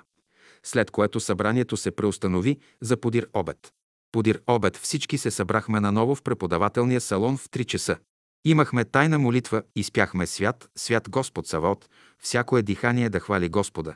Прочетохме добрата молитва. Учителят прочете 13 глава от посланието към римляните и след като изпяхме Благословен Господ Бог наш. Той каза Думата как, как да направим това, как онова, как да се подвизаваме и прочее. Самата дума как показва всичко, защото в първата буква на думата, буквата К, има един стълб, върху който имаме две тежести, от които понеже има опасност да се събори каквото и да е заедно, затова трябва да се тури друго налягане, чрез съпротивление. Първата буква в как показва, че още в началото има неуравновесеност на силите, показва значи, че ние трябва да оправим нашия нос. А от той следва, че трябва да наблюдаваме. Виждате как са построени растенията, животните, човешките ръце и пере, значи от всичко това черпим знания, които можем да придобиваме посредством наблюдение. А Р голямата е направен от три букви, между които има една еврейска буква, подобна на една българска гега, а над нея – еврейският йод, който прилича на запетая. Това показва, че творческите сили у вас трябва да ги турите в равновесие. И когато питате как да постигнем Христа, показва, че има нарушение във вашата душа. Следователно, ако вие сте в морето, този стълб трябва да турите в хоризонтално положение и изобщо изгубеното равновесие да го турите на работа. Като обърнете нашия стълб в хоризонтално положение, турите едно платно, ще имате една лодка, която ще тръгне, а на вас не остава освен да имате компас, та да отидете на благоприятното пристанище. Сега как да намерим Христа? Какво нещо е Христос? Христос в онзи обширен смисъл е онзи принцип в света, който отхранва нещата, който развива техния живот, развива тяхната интелигентност, пази равновесие.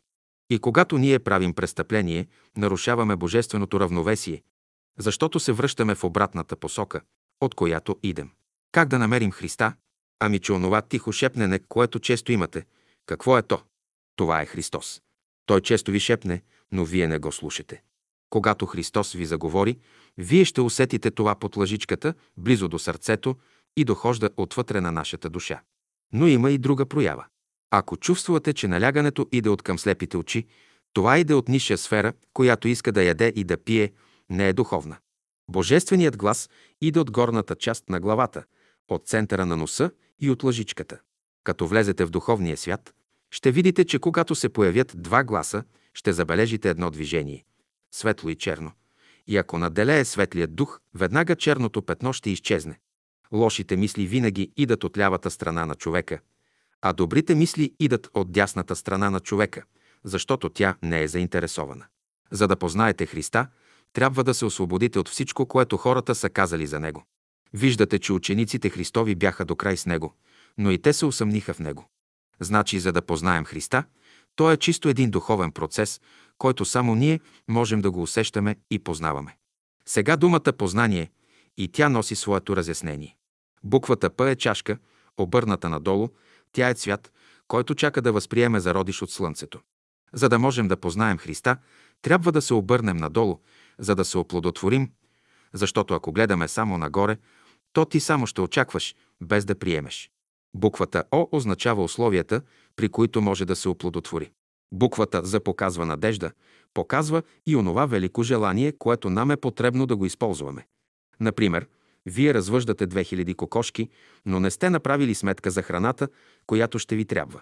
Важно е, значи, колко от нашите желания може да използваме, а не само да ги имаме.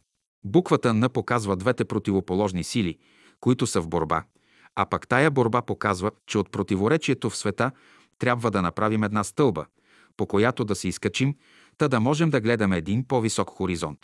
Буквата А показва какво именно можем да наблюдаваме, а буквата И показва начина, по който ние ще можем да се движим и чрез това движение да можем намерим Бога. И ако намерите това колело, само тогава ще намерите Бога. Без него това е невъзможно. Ако ли разрежете това колело, ще се обърне на една змия за вас, защото знанието трябва да се огъне, за да може да се оползотвори. Сега пак ще ме питате, как? На първо място, започнете да мислите. Нека даже да имате смътно понятие за Христа, защото в дългата ваша еволюция вие все ще сте срещнали някъде Христа и за това разгънете вашата архива и го потърсете. Но вие искате аз да вляза във вашата архива. А знаете ли колко и колко е голяма вашата архива? 80 души сте тука и отде да намеря аз толкова време, да прегледам архивите на всеки го от вас. Не се обесърчавайте, а здравата постоянствайте и за година-две, бъдете уверени, вие ще намерите Христа. Ако ли искате да видите Христа в това положение, каквото сте сега, ще приличате на онзи момък, който, като се видял в младини, искал да бъде същият и след 90 години. А Христос е всякога млад. Той е всякога на за 3 години. Ние остаряваме само по причина, че не разбираме дълбоките причини, чрез които се гради материята. Следователно, когато първоначално се съгради нашата материя, тя дойде правилно, но ние искахме да направим преобразование и в това преобразование я окарикатурихме. И така нашите мисли и желания са в състояние да изменят външната форма. Христос ви е събрал тук, учи ви, говори ви и вие пак казвате как да го познаете. Но може някой да каже, че този, който казва, не е Христос. Той е антихрист. Обаче антихристът като дойде, ще ни охрани и заколи, когато Христос ще ви нахрани и облече, и ако ви липсва някоя добродетел, ще ви я даде. Вън от тия качества аз не виждам как можете да видите и познаете Христа. Преди години бях в едно варненско село. Беше един много ясен ден. Надвечер се заоблачи и валя много силен дъжд, след което се образуваха две дъги хоризонтално, така, щото образуваха буквата Х. Повиках момченцето на господина, у когото живеех, попитах го да каже какво е това, а то като погледна и отговори, че вижда буквата Х. Току-що каза това момченцето. Ето дойде при мене и бащата, обърна се нагоре и каза, Христос казва, гледайте на мене, иначе сте изгубени и си отиде. Да, Христос беше в този човек, в тези две дъги. И аз разбрах добре, че тогава искаше да каже, ако този народ не гледа нагоре, той е изгубен. Този човек не беше нито учен, нито евангелист, нито даже в църквата отиваше, а беше човек-ловец, отиваше да бие лисици и водеше чисто непорядъчен живот. Но при всичко това той изказа една Христова мисъл. Ще кажете, не бива да вярваме на всеки медиум, защото може би да се прояви лош дух. Обаче дяволът може да дойде и когато хич не му се надяваш. Например, когато един проповедник в Америка, когато проповядвал много хубаво, един от неговите слушатели дошъл и му казал «Ти днес проповядваше много хубаво, много трогателно, отлично, аз съм просто възхитен». Проповедникът отговорил на своя слушател така «Да, да, и Сатана ми каза по-рано, докато бях още на Амвона, и действително, не трябва всякога да се възхищаваме, а трябва да оставим това, когато видим плод. Може да виждате много цвят по едно дърво, но вижте по-рано какво ще завърже, не дейте бърза, защото може да духне някой вятър и да разнесе цвета. Всички вие сте цъфнали, всички цъфтите и казвате, че много плод ще имате, но като се върнете по домовете си и се срещнете с домашни и приятели със света, като видите въздействието, тогава договедете се, досетете се, че за връзката, зародишът под света, а то сте вие, е малък. Обаче във всичките тези домашни, приятели живее Христос и Той е, който регулира всичко. Да, бих ви казал още по-ясно някои работи, но не искам да го явявам много ясно, за да не ви туря в съблазън. Съблазанта винаги проистича от користолюбива цел. Сега, кой от вас иска да познае Христа? Всички отговарят. Всички, всички искаме да го познаем. Да, но ако сега изберем само един да познае Христа, ще изпратим един делегат да отиде и да познае и да ни каже. Тъй, щото, ако искате да отидете при Христа, трябва да отидете един по един. За тази цел вие трябва да изберете някого, или чрез жребие, или аз да избера едного. Всички. Вие изберете едного да отиде. Добре, аз ще представя тази мисъл пред Христа и ако каже, аз ще избера човека, ще избера някого. Вярвам, че вие сега очаквате с голямо ожидание. И тази година най-малко с едного ще направим опита и тогава всички ще се ползвате. За пример, аз може да ви посоча известен ден за известна мисъл, та чрез това да се постигне изменение на ума и сърцето, защото вие сте още с груби желания и мисли и това аз го чувствам като едно налягане върху гърба ми. И много пъти усещам мислите на свещениците, които те изпращат на мене. За този Христос, за който ви казвам, той обявява Отец пребъдва в мене и ако не вярвате в мене, вярвайте в Отца. Сега как можете да познаете Христа? Когато Христос обсеби и се всели за ден, два, три, месец и редица години. А между това помнете, че вселяването е един процес. Казвам, че тогава чертите на Христа започват да се отразяват върху лицето на този човек, който същевременно става нежен към вас, обича ви и гледа да ви помогне. Той няма, може би, да говори с вас, но в душата си той се моли с вас и иска, желая всячески да ви помогне. И тъй, щом очистим нашите мисли и желания, Христос ще започне да се вселява в нас. И първо на първо място изхвърлете вашето съмнение, то е на пръв план. Когато Христос се докосне до вас, вие ще започнете вече да имате друго понятие за света и ще ви се открият известни методи, по които да живеете в света. За пример, всеки ден се съсредоточавайте по известен въпрос. Четете Евангелието и мислете за Христа. Когато, уверявам ви, ще можете да си го представите, стига в това отношение да постоянствувате. После гледайте го на кръста и се възхищавайте от търпението, което е имал, за да изнесе света. Като се въодушевявате от всичко това, Христос ще започне да се вселява у вас. Но вие си казвате, леле, как е страдал и как е закован за нас. Когато трябва да гледате и да размишлявате за неговото геройство в случая и само тогава е времето, когато ще сполучите. Дяволът е преобърнал любовта в удоволствие и чрез удоволствие изядохте и изпихте това, което ви е дадено, след което чак започвате да си внушавате да се покаете. Да ви кажа ли, аз много пъти съм казвал на дявола да ме глътне, но той не иска. И при вас дохожда да ви глътне, и вие, без да му мислите много, кажете му, хайде, глътни ни. Но когато ви нагълта, ще се почувствате на мястото на Йона и като него ще започнете да молите Господ да ви избави. Много хора са се оплаквали на мене, че дяволът искал да ги глътне, но те послушат съвета ми да се решат да проповядват и така се избавят. Да, този е пътят за познаване на Христа. Христос е във вас, между вас и в много ваши приятели живее и вие всеки ден можете да го видите. Но вие искате да се яви Христос, да ви каже една беседа и да си отиде. Това не, че е невъзможно, но знаете ли кога? Когато сте всички на един ум и в един дух, а този дух непременно да бъде неговият, да бъде Христовият дух.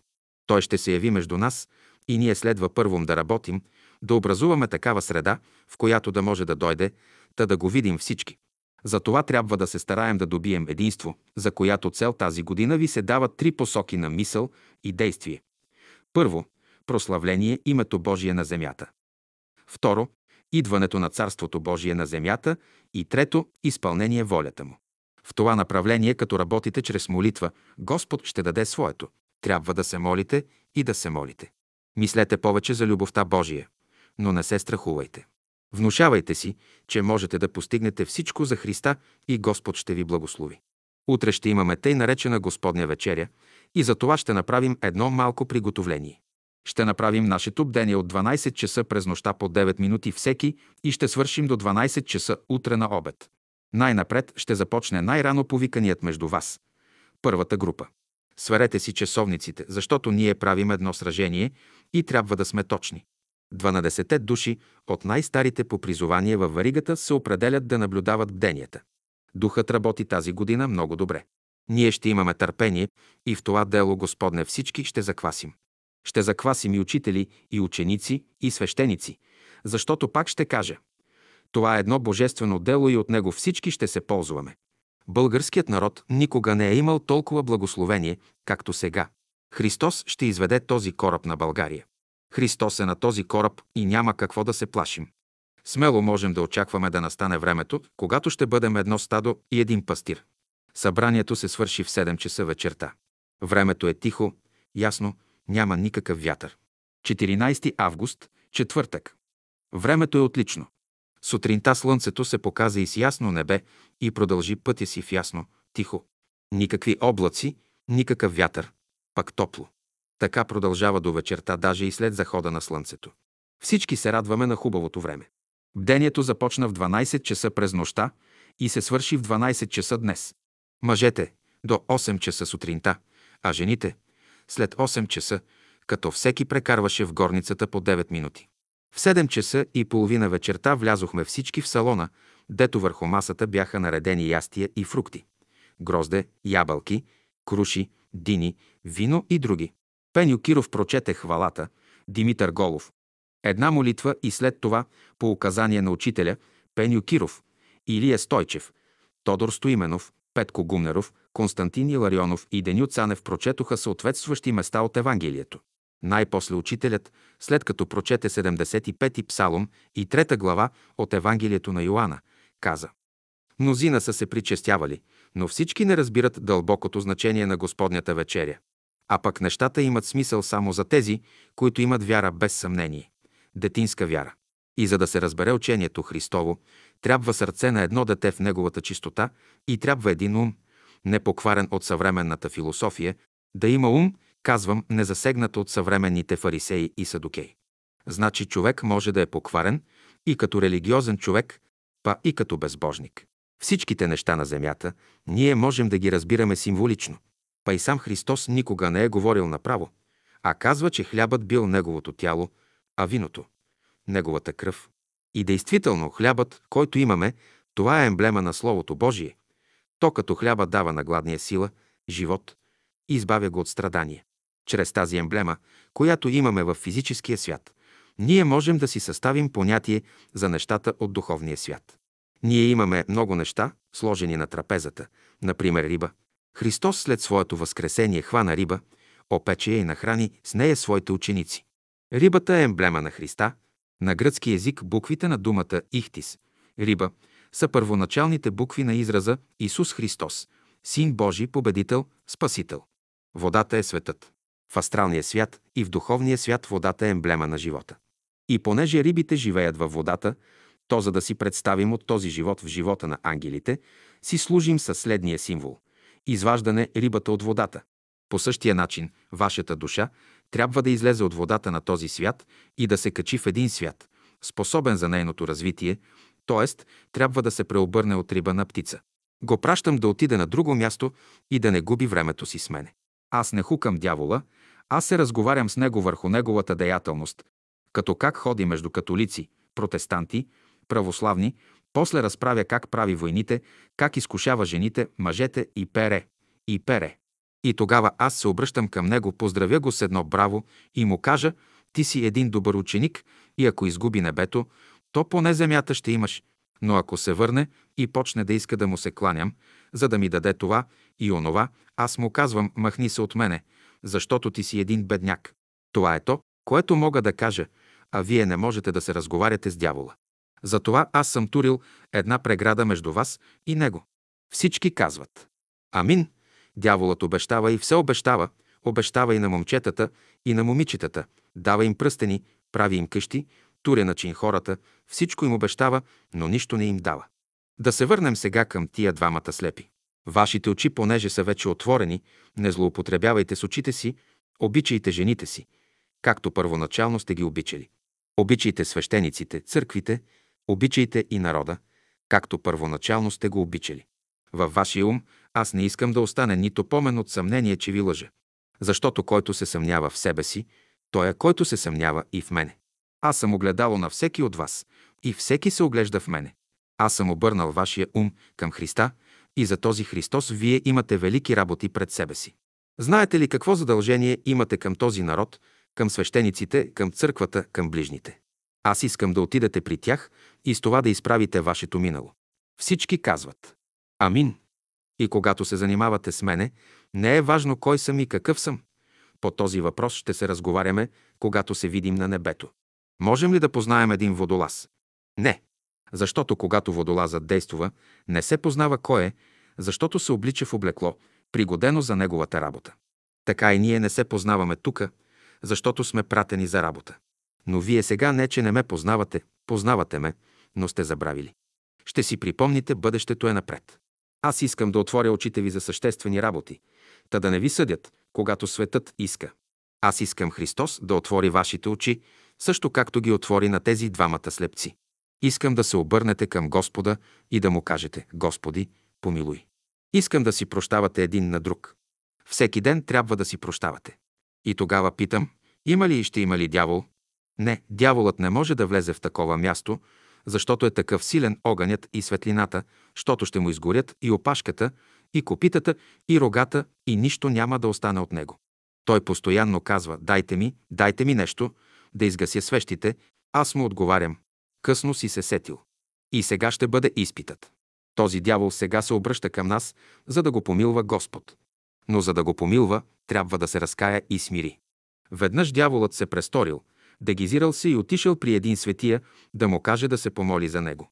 Понеже светията не знаел, че това е дяволът, Господ изпратил един ангел да каже на светията, че това е дяволът и че ако иска да се моли за него, то светията да изисква от него да се помоли с думите «Господи, помилуй ме, аз съм мерзост на запустението и съм грешен».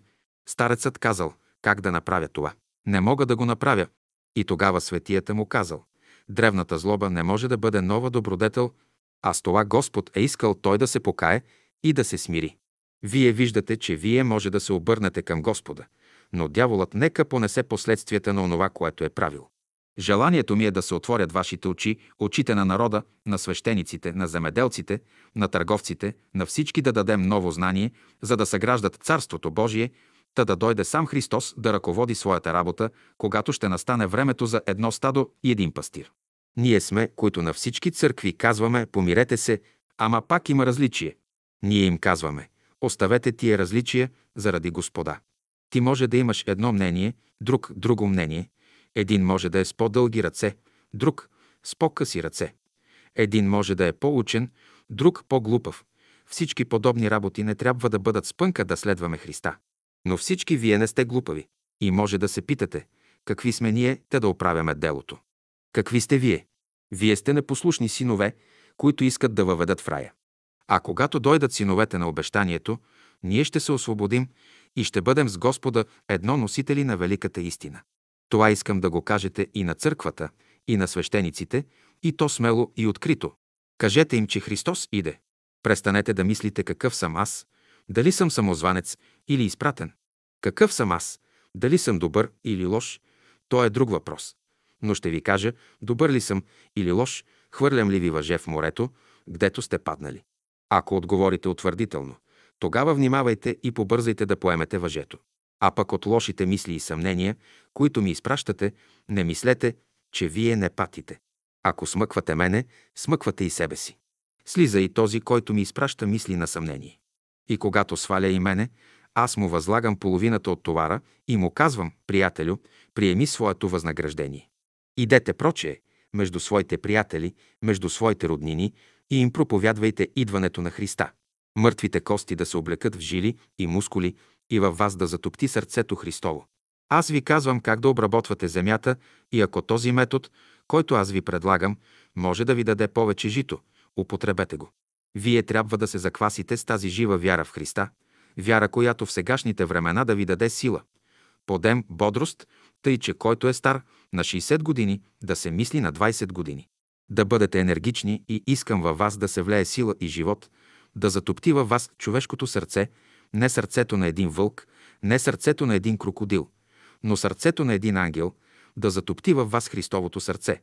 И тогава вие ще разберете моите думи, които ви казах тая сутрин. Господ да ви благослови. Всички казват. Амин. След прочитането на Отче наш и изпяването на една песен се разотидохме до 5 часа подир пладне. В 5 часа подир пладне всички се събрахме наново в преподавателния салон. След като изпяхме Великото славословие и прочетохме Отче наш, учителят прочете 12 глава от първото послание към коринтияните и каза ще ви говоря върху 28 стих от прочетената глава. Когато човек вземе брашно да меси погача, е добре. Ако развали една погача, да направи друга. Но когато няма брашно, там е мъчнотията. По-добре е в живота да ни се допуща да правим опит. Този пример може да го приложим и в материалния, и в духовния живот, па и в семейния и обществения живот. Преди всичко трябва да разбираме онези дълбоки причини, които разяждат съвременното общество и причините, които разяждат нашия живот. За пример, всички вярваме в Бога, ходим в църква, но все има във вас нещо, което ви тързае. И това тързание не проистича от незнание и безверие. Така и вие може да сте много учен човек, но ако влезе един трън в крака ви, колкото и учен да сте, не можете да ходите. Не можете да кажете, нека си седи трънът. Ако го оставите обаче, той ще гангряса и вие, щете не щете, ще трябва да го извадите. Такива тръне може да имате и във вашия ум, и те могат да ви спъват. Има, казва се, дарби на пророци, учители, апостоли и пере, но едновременно човек не може да притежава всичките дарби, а трябва да отправи ума си към една посока и да проучава нещата. Казах ви днес, например, да се освободите от мислите на вашите попове, а с това аз исках да ви кажа да се освободите от вашия поп, попа вътре и около вас. Аз не подразбирам поповете, които са в църквата и служат, а подразбирам вашите попове, които седят над гръбначния стълб, който когато кади, е толкова лош, щото може да запали нещата около вас. И когато ви казвам да се освободите от вашите жени, ни най-малко не разбирам да оставите вашите съпруги или да ги изполовите за гушата. Не, тази жена е отзад на черепа ви, тя е вратарка. Всичките пари са в нейните ръце и за това е поговорката. Дом без жена и мъж без пари, огън да ги гори. От чисто френологическо гледище ние трябва да въздействуваме на нашето естество. Някои хора имат вяра, но нямат надежда и по този начин дяволът ги много измъчва. А пък човек, който има надежда, мяза на онзи бивол, върху който кацнала една муха и го питала усеща ли я. А той спокойно отговорил, че не е усетил кога е дошла. Някой път се оплаквате от дявола, но той на нас не ни е крив. Половината от нашите нещастия си причиняваме ние, виновни сме ние. Защото дяволът може да ти даде един проект, но ти си напълно свободен дали да го приемеш или не. Той е търговец и на дребно, и на едро, и винаги предлага, може да извърши търговия и после, като те вкопчи, взима ти всичкия капитал и ти започваш да плачеш. Питам те, ами защо имате взимане-даване с такова същество? Чете главата, значи всичките тия хора Господ ги е проводил в света, ще изпъкват и те са на мястото си. Вие сте в едно училище и аз искам най-напред да наблюдавате човешките глави, защото най-напред вие по главата можете да познаете човека. Проучавайте и човешкото лице. Главата и лицето са писмо, което говори на човека. Очите е носът, устата езикът, ушите всичко говори. Някой човек, само като погледне охото или окото ти, ще познае какъв си. Знаете ли колко и колко обявления Господ е турил върху вас? Преди години в един от американските щати, а именно в Бостон, се разиграва следната сцена. Посред улицата на града се разхожда лице с царска одежда, с корона на главата и с мантия върху снагата си. Онези, които отдалеч го видели в гърба, вече си казали «На, ето цар, свършена работа, а то какво излязло?» Оказало се, че този цар е човек, окичен цял с обявления от една компания, която така изкусно съчетала обявленията, щото изглеждало същинска царска мантия. Та в живота, когато ние носим една мантия, трябва да знаем дали действително сме царе или просто носим обявленията на някоя компания и тогава всеки ще каже «Ето ти един човек, прост като фасул». Сега, всеки може да бъде едно обявление на дявола, в което се рекламира неговата фабрика. Затова дрехата, която туряте върху вас, обърнете се и я вижте и прочетете. Защото вас могат да ви направят свещеник, офицер, чиновник или пере. Дават ви фирма, която може да има значение в смисъл да бъде и една сянка и да бъде една дълбока наука. Преди 2000 години имаше изказани много прикрити истини, които обществото не е било готово да приеме. Христа, даже и съвременното общество, не е готово да приеме. Това, което ви говоря, не всички еднакво ви интересува, а всеки го интересува това, което засяга неговия живот. Така, ако започнем да разказваме романи и истории разни за придобивка на пари, вам веднага ще се ококорят очите. Затова, когато искам хората да бъдат будни, говоря им за пари. А когато искам да ги приспя, говоря им за небето. И така, Раждат се всевъзможни противоречия, но за да можем да примирим сегашните работи с бъдещите, сегашния живот с бъдещия, настоящото положение на Земята с бъдещото положение, трябва да разберем дълбокия смисъл, който се крие в нас, а именно, че видимият свят е много тясно свързан с нас, с нашия ум, с нашето сърце. Ако вие бяхте в положението на един апостол, вие щяхте да имате оригинала, който Христос е говорил и веднага съвременните противоречия щяха да ви станат ясни. После, ако бяхте далекогледи, да можете да виждате на хиляди и хиляди километри. Щяхте да видите каква тясна връзка има между живите и мъртвите. Щяхте да видите същинското положение на нещата. Но ще ми се каже, че мъртвите не се виждат. И това учение е от лукава го. Добре, но и вашето мнение не е ли от лукава го?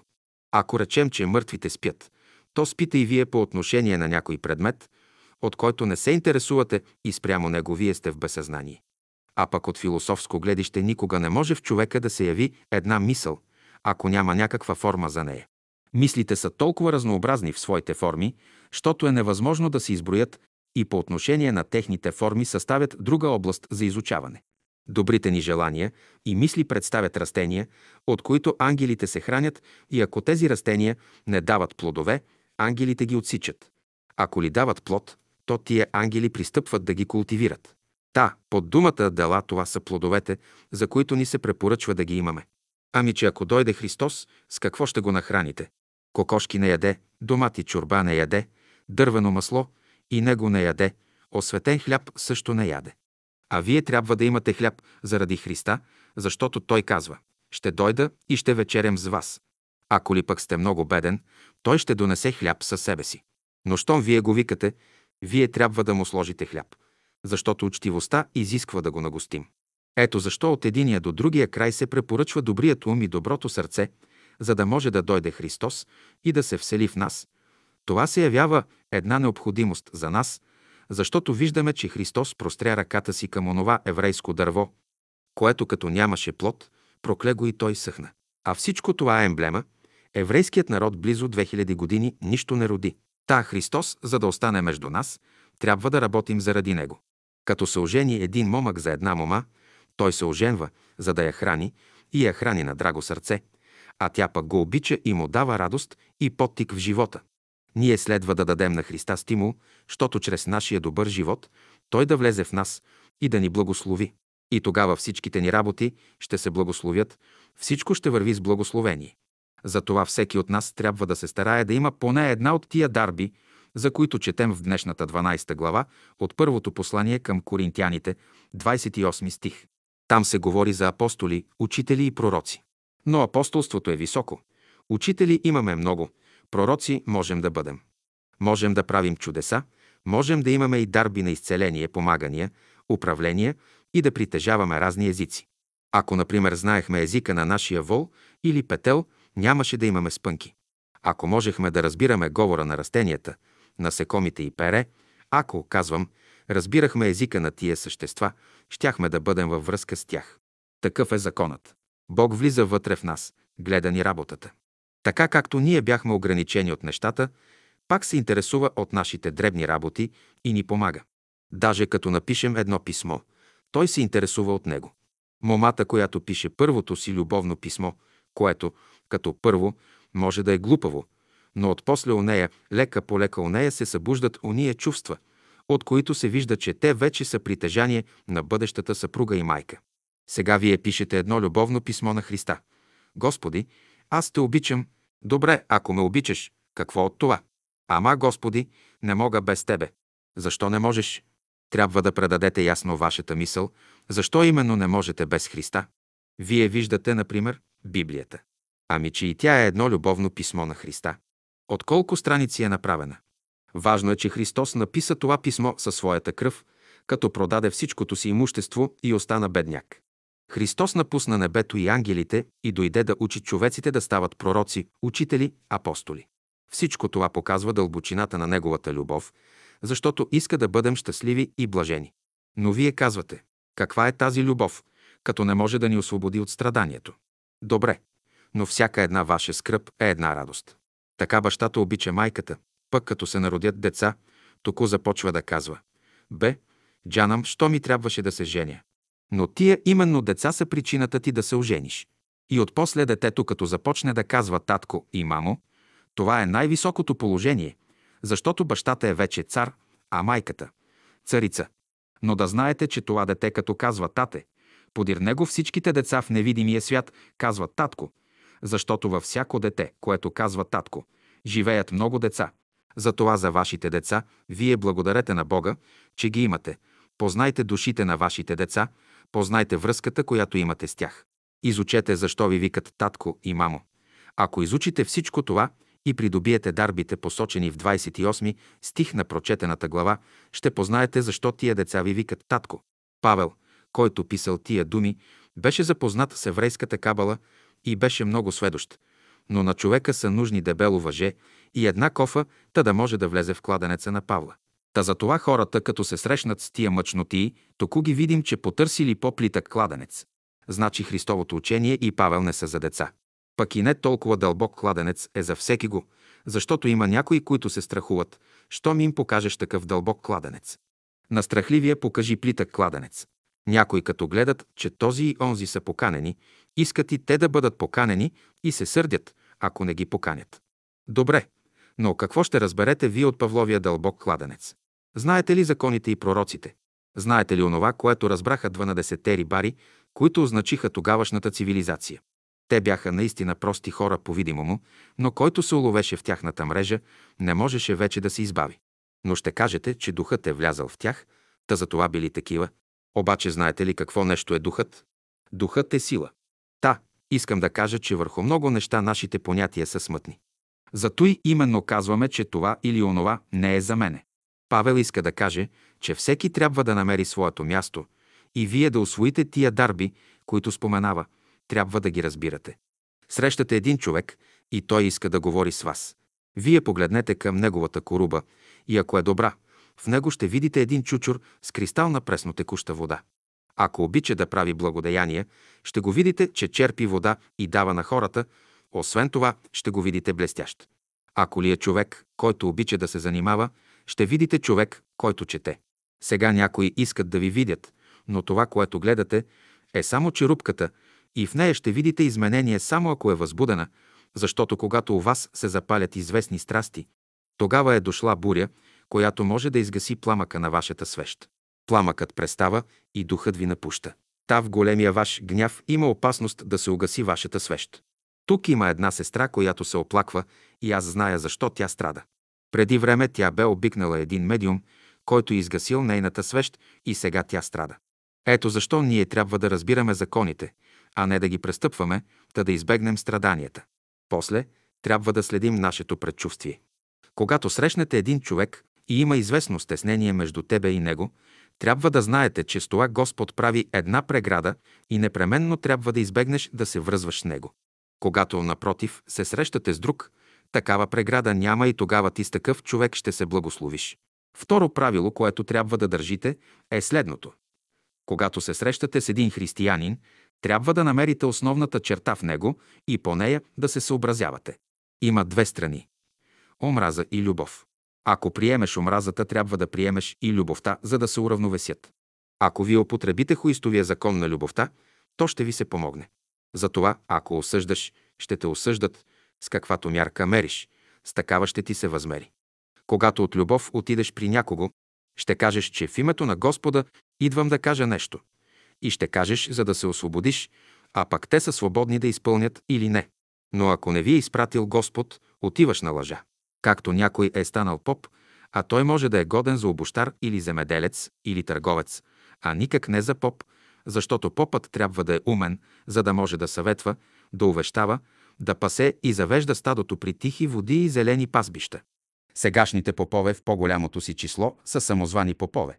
Затова и Господ, като дойде едно време, осъди свещениците в еврейската църква, защото не живееха свят живот, поради която причина извади ги и вместо тях тури други.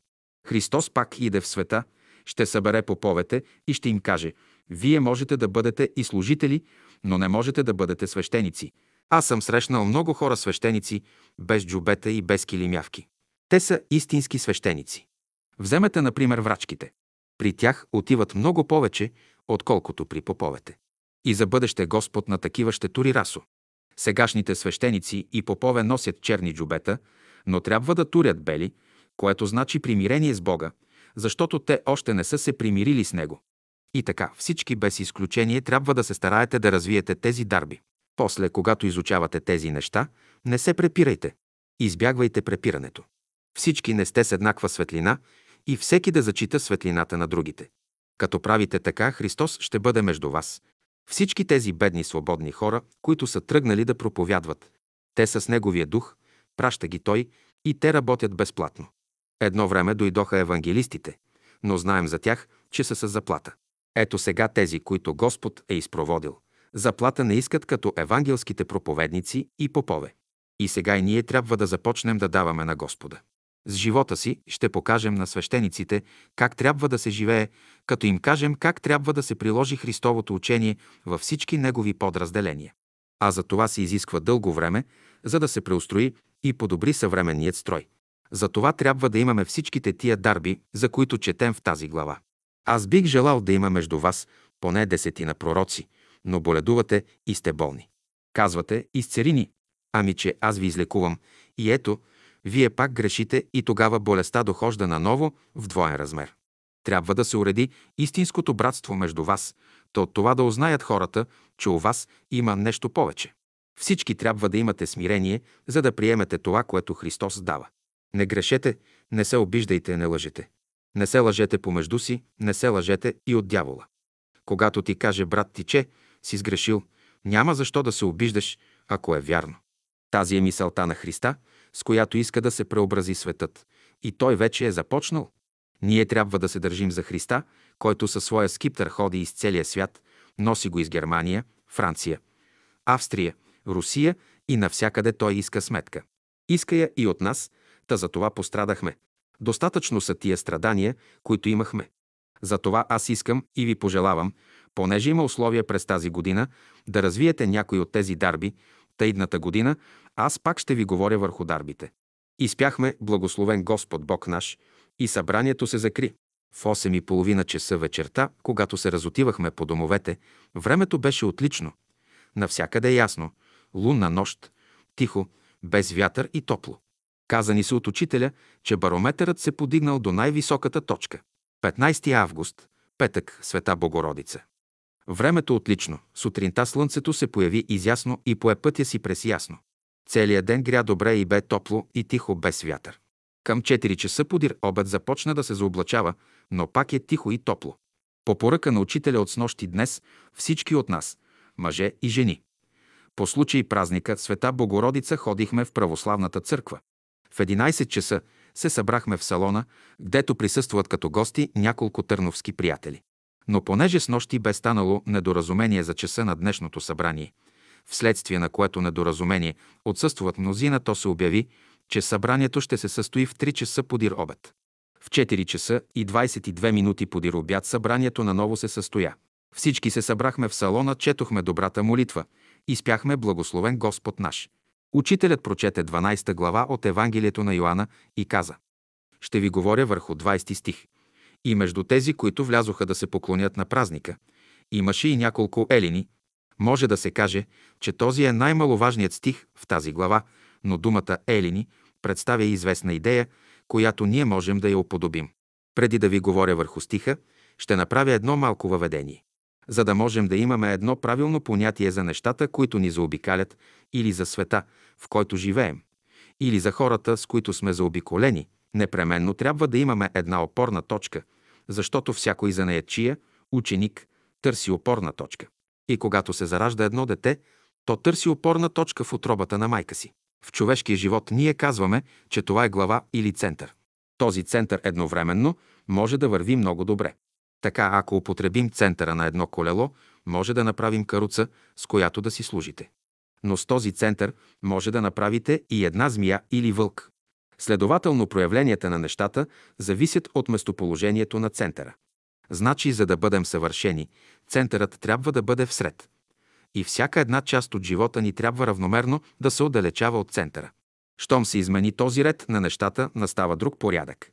Елинизмът представя известно време на тогавашната култура, защото елините имаха известни познания за знанията на Египет, Вавилон, Ниневия, Асирия и Пере. Следователно, съвременната наша култура е израз на тогавашната култура и като се говори за елини сега, то показва, че Христос ще се прослави в съвременна Европа, от която са дошли при Христа всичките и философи, и учители, които със своя интелект господстват навсякъде.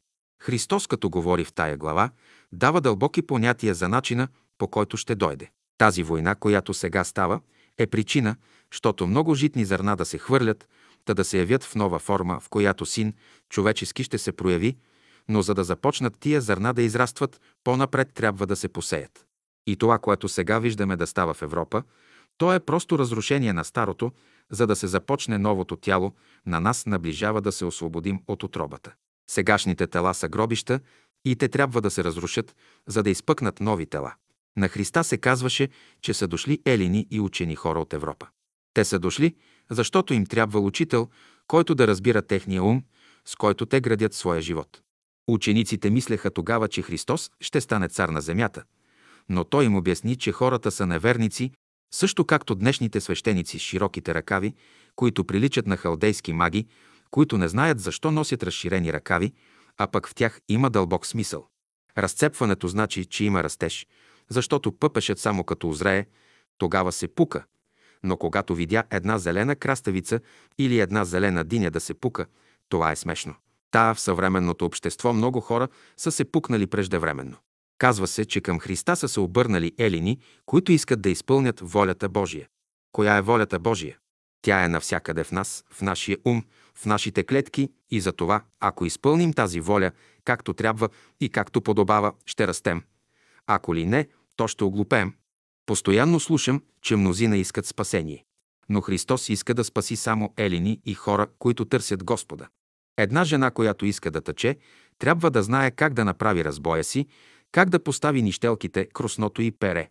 Следователно трябва да имаме ум схватлив и остър, та да можем да го употребим за въздигане на чувствата, както и да можем да проведем всичките елементи под един знаменател, за да ги преценим. За да можеш направи това, трябва да си елин.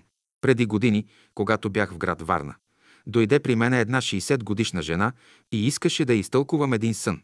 Била в онзи свят, дето много хора млади и стари разгърнали книги и чели. Казали и бабо, ти знаеш ли да четеш? Не, отговорила тя. Е, тогава вода ще носиш и камъни ще чукаш. Питам тогава, какъв ще бъде бъдещият рай, ако като отидете в онзи свят, ви дадат една кана и едно буре да носите вода. Не можем да дадем друг отговор, освен че си носил вода, нищо друго. А това вече не е работа. Съвременните хора имат много смътни понятия за рая и за онзи свят. Защото са помрачили своя ум, отхвърлили се и не служат на Господа, който ги води, и не са запалили своята свещ, за да осветяват окръжаващите същества. Това е което подразбира Христос, Син човечески, който иска да се прослави в нас.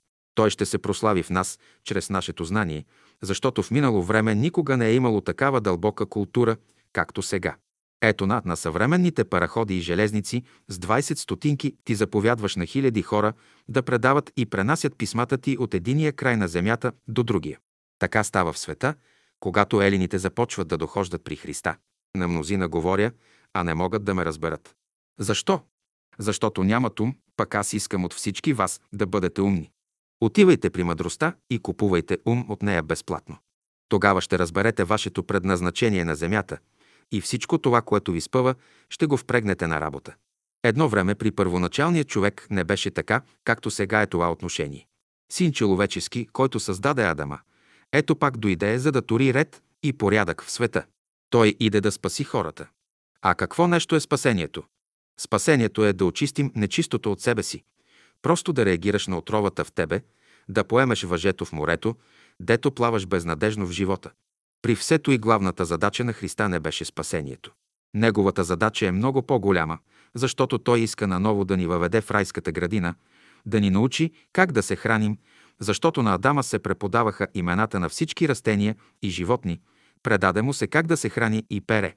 Но като сгреши, отдалечи се и вследствие на греха лека по лека създаде се съвременният строй и порядък. Син човечески сега иде да чисти, и щом започне да чисти човешкият живот с неговите планове, сгоди и незгоди, ще пострада.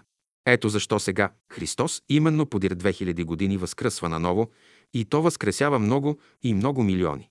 И когато Христос възкръсне заедно с светиите, които го чакат, тогава ще дойдат и елините, между които Христос ще се прослави, защото те разбират Неговите пътища. Сега аз питам ви, готови ли сте да слушате тези елини? В църквата. Не, те са във вашите сърца, във вашите умове и човек, който не се чисти и не въздига своя ум, не може да почита никаква църква. Тия църкви, които ги виждате, не са нищо друго, освен сянка на миналото.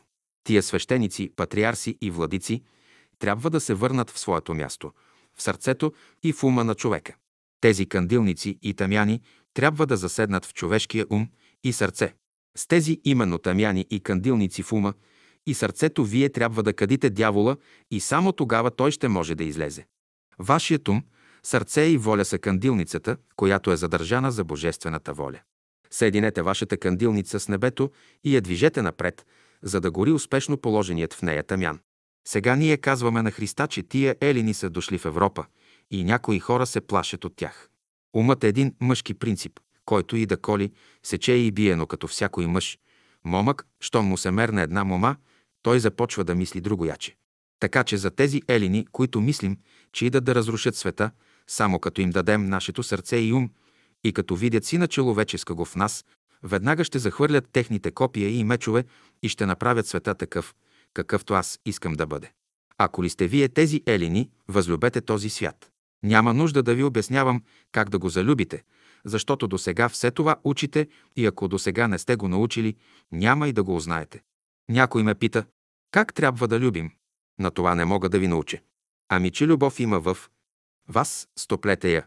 Тя е вътре във вас, а не е нито в църквата, нито някъде другаде. Тия елини дойдоха при Христа, видяха го и станаха едни от неговите ученици. Аз бих желал всички от вас да бъдете елини, но жалкото е, че мнозина от вас сте още евреи. Вие обаче сте избрани в този народ, Христос иде между вас, обръща се към вас и ви пита, вие какво ще правите с тези елини, ще ги изпъдите ли или ще ги приемете?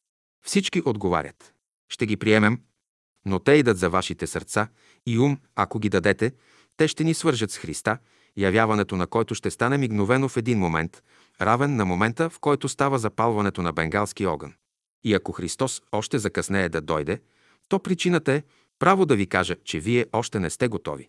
С това далеч нямам намерение да ви правя упрек, но просто ви подсещам да се приготвите, да можете да пребъдете в центъра на вашето развитие.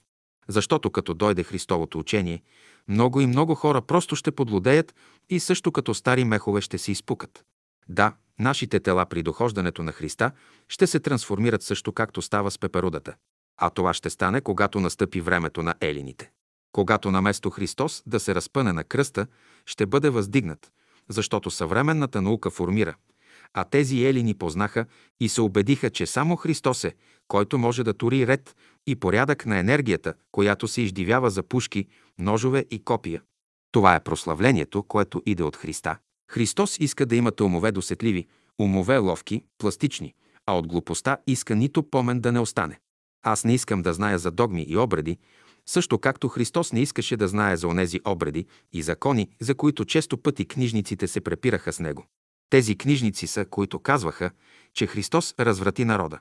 Затова го пъдеха, преследваха го, докато най-сетне го разпнаха.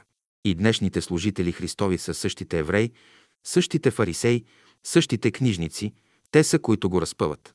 Мене ми побеляла главата. Защо ни говори така? И аз казвам и ще следвам да казвам, че говоря това, което ми диктува този, който ме е пратил, без да гледам кой какво щял да мисли и какво щял да каже. Ако ли вие и мене не искате, също както евреите не искаха Христа, можете да ме изпъдите на онзи свят. Всички единодушно. Искаме те, искаме те. Това е което Христос иска. И вие можете да имате всевъзможни разбирания. Аз не се интересувам от вашите разбирания, защото какво мислят малките деца за своята кукла или какво нагажда търговецът за своята търговия. Всичко това не искам да зная. И когато видя едно момиченце с кукла в ръце, просто ще го потупам по гърба. Но когато видя същата кукла в ръцете на 20 годишна мома, ще й кажа, че на нея вече и трябват живи кукли. Вие всички сте преживели епохата на куклите и за това на жените от вас предстои да си намерите живи кукли, а мъжете ще трябва да намерят коне. Да се върнем на своята мисъл. На къде са започнали тези елини? Те са започнали навсякъде. И в Германия, и във Франция, Англия, Австрия, Русия, Турция, Сърбия. И казват хората. Всеобща война. Хубаво, ще ги видим ние тия герои. В тази война бях казал, че отношението на войниците е същото, както децата с куклите и мъртвите кончета. Тези елини, които идат, ще разрушат света и син човечески ще бъде разпнат. Но милиони се бият и още ще почнат да се бият. Христос се разпъва, но после ще възкръсне и тия елини ще станат негови ученици и чрез това ще изведат бялата раса да работи за доброто на света. Сега аз искам Христос да ви ръководи, за да му бъдете истински работници. Помнете, сега не е вече единадесетия час, а е последната минута, която удря. И когато хич не се надявате, ще влезе Христос при вас. Тогава всеки еврейн трябва да има по един елин, за да може да участва във възкресението на света. Изпяхме Възкресение Твое и като четохме Отче наш, в седем и половина часа се разотидохме. Времето беше малко облачно, но топло. 16 август, събота. В 7 и половина часа времето е хубаво, слънцето грее през омарни облаци, но е тихо и топло. В 9 часа сутринта се събрахме всички в преподавателния салон, заедно с неколцина от вчера поканените гости. Прочетохме Отче наш и спяхме Свят, свят Господ Саваот. Учителят прочете 20 глава от Евангелието на Матея и след като всички изпяхме Благословен Господ Бог наш, той прочете 20 стих от прочетената глава и каза Интересно е защо не беше един слепец, а двама. Не се казва, че са били трима или четирима, а само двама. Такива съвпадения има много в Евангелието, като например каквато е притчата за двата таланта. Забележете, че народът, който следваше Христа, виждаше, всички бяха съсредоточени. Тия двама слепци се обърнаха с една молба. Исус Христос ги повика и ги попита. Какво искате? Те отговориха. Искаме да ни отвориш очите. Знаете ли кои бяха тези слепци? Разбира се, вие сте чули нещо за сътворението на света. Знаете за Адама и Ева, че са били в рая. Знаете още и за тяхното грехопадане и пере. Но писанието мълчи и не знаете как те са завършили своя живот. Символически тия двамата слепци представляват Адам и Ева. Нашите прародители кой ги ослепи? Те като се грешиха в рая, ослепяват. Слепотата е да бъдеш лишен от зрение, а зрението е символ на знанието, което значи да видим обстановката около себе и та да се ориентираме съобразно със своето зрение. Да се роди човек сляп не е случайно. Слепотата не е нещо случайно. В писанието се говори за друг един сляп, за когото питаха Христа, той ли е съгрешил или баща му и майка му са съгрешили. Христос отговори, че нито слепият е съгрешил, нито баща му и майка му са съгрешили, но за да се изяви славата Божия. Той разреши много правилно въпроса, защото бащата и майката не раждат сляп човек, а сам той се ражда. Неговото падение е като падението на блудния син, който като се върна при баща си, баща му го прие, при все, че за отиването му в странство и за яденето и пиенето не са виновни родителите. Така и за тия двама слепци, родителите им не са виновни. И не искаха да им върне Христос вътрешното зрение, защото мнозина имат очи, гледат, но не виждат. За пример, срещнете един човек, когато, за да разберете, трябва да разбирате неговата душа. Много хора, когато им разправят известни неща, те не могат да разберат. Задачата на Христа не беше да отваря физическите очи на хората, а имаше за цел да просвети цялото човечество и да им даде хляб. Днес Христос иска да излекува хората и да им даде зрение. Мене много често ме срещат хора и ми казват, че се съмняват. Но той, който се съмнява, е сляп. После, някои хора ме питат, вярвам ли в Христа. Вярата обаче е за децата. Докато не сме видели Бога, трябва да вярваме на хората и този, когато не си виждал, ти му вярваш. Аз ще ви отговоря прямо, че вярвам, но не така, както вие вярвате. Аз имам особена вяра в Христа. В моята душа до сега не се е повдигнало съмнение за нещата. За мене не съществува никакво противоречие в света. Например, да кажа някога, че вашите умове са изопачени. Аз зная причините защо е така. Аз не ви срещам за пръв път. И сегашните мъчноти, които ми създавате, са цвете, защото в миналото са били по-големи. Да обичаш тези, които те обичат, всеки може да го направи. То е човешкото. А да си благоразположен към онези, които не са разположени към тебе, Това е божественото. Да учиш умните, всякой може, но да обичаш безумните, които ще ти заплатят според безумието. Това е божественото. Тези са принципите, които аз държа, и тези принципи са Христови. Когато тези принципи влязат в църквата и във вас, ще преобразят вашия живот. Във вас се поражда понякога съмнение и искате големи работи, но когато влизате в някой кладенец, трябва да имате здраво въже, защото можете да останете вътре. Трябва кофата ви да е здрава и тези, които ви спущат в кладенеца, трябва да бъдат здрави хора. Христовата църква се образува и тия, които са в нея, искат да му служат, но да им плати. И Христос казва, добре, работете, аз ще ви платя. И в този случай те ще вземат толкова, колкото са се пазарили. За пример, има евангелски проповедници с заплати, да кажем, 200 лева месечно и Христос казва, добре, дайте му 200 лева на месец. Един владика иска 1000 лева на месец и Христос казва, добре, платете му. Друг свещеник иска 150, требите корбана, кожите на корбана и Христос казва, добре, дайте му ги нему. И така, сега Христос плаща на всички ни много или малко, защото трябва ни да живеем в този свят. Обаче, за да разберем вътрешната страна на християнството, трябва да дойдем при тези светци, които стояха много по-високо от оная тълпа, която търсеше и славеше Христа не за друго, а за хляб. Та го предизвика да им каже, търсите ме за хляба, когато тези двамата слепци викаха, Господи, помилуй ни, сине Давидов, думата помилуй съдържа в себе си дълбок смисъл. С тези думи тези слепци са изявявали, че всичките техни пътища са били пътища на страдание и падение и за това искали да им се отворят очите, за да бъдат въведени в Христовата църква. Това говореше тяхната душа и Христос се докосна и отвори очите им. Тези двама слепци станаха негови ученици от после. И знаете ли кои бяха тези слепци? Само за един ще ви кажа, а не за другия. Единият от тях беше Павел, когато Христос трябваше да научи на смирение. Може да се роди противоречие във вас, но аз както зная работата, така е. Този беше Павел, на когото Христос отвори ума. По същия закон, ние искаме да бъдем полезни в този живот, но ако Христос не отвори нашите очи, никога не можем да работим. По закона на магнетисването този човек ни магнетизира, вие приемате неговите сили и качества. Аз се чудя на хората, защо постоянно споменават за дявола, какво искат от него. Какво искате от един фалирал търговец да ви разправя за стари работи? Питам ви, какво ще спечелите? Симеон Драганов. Ние говорим за него, защото искаме да разберем, та да се предпазваме. Когато аз говоря, вие трябва да изпъдите дявола от себе си, защото в тебе се борят и Христос, и един лош дух. Аз не искам мене да почитате. Аз като дохождам в това събрание, от кого съм искал почит? Ако ми целувате ръка, целувате я за Господа, иначе вие грешите, ако се съмнява някой в мене, по-добре да стои на страна и моля всички такива, които се съмняват, да не обиждат духа ми, защото ще пострадат. Аз ви питам, какво сте научили от църквата? С този въпрос не искам да ви отстранявам от църквата, а искам да ви върна в нея, при вашата майка, при вашия народ, за да му помагате, та да се благослови.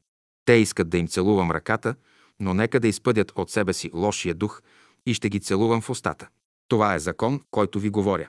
Тия думи не са мои, но са Христови. И ако слушате Христа, вие ще имате бъдеще. Аз ви проповядвам един Христос, който е между вас, слушате гласа му, но не го виждате. И аз искам, както желязото, да се познаете, че сте били с Христа. Все таки божествената вода трябва да премине през една чешма и безразлично е дали тя е голяма или малка. А вие гледайте водата, която ви се дава, а не се взирайте в чашата. Нека излезе някой да каже, че съм покварил неговото сърце и неговия ум, и аз съм готов десетократно да заплатя разноските. Това е учението Христово.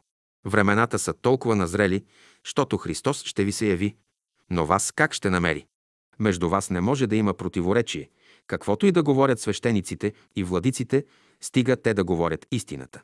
Една планина може да гледаш от различни страни и може да имаш разни възгледи за нея. Така и слънцето можеш да го гледаш от каквато искаш обстановка, да желаеш и можеш и за него да си съставиш разни понятия. Така е и с хората. Този лукав дух иска да ме предизвика, но този занаят аз никога не съм учил, не мога да лъжа. За да лъжа, трябва да искам богатство, слава от хората, тогава разбирам. Но аз такива работи не искам. Аз се радвам само на славата на Господа, когато много добре познавам. Да, много добре познавам Господа. Дяволът сега казва. То е въпрос дали го познаваш. Но аз казвам, че го познавам и сама го тебе, дявола, мога да накарам да вървиш в пътя на истината.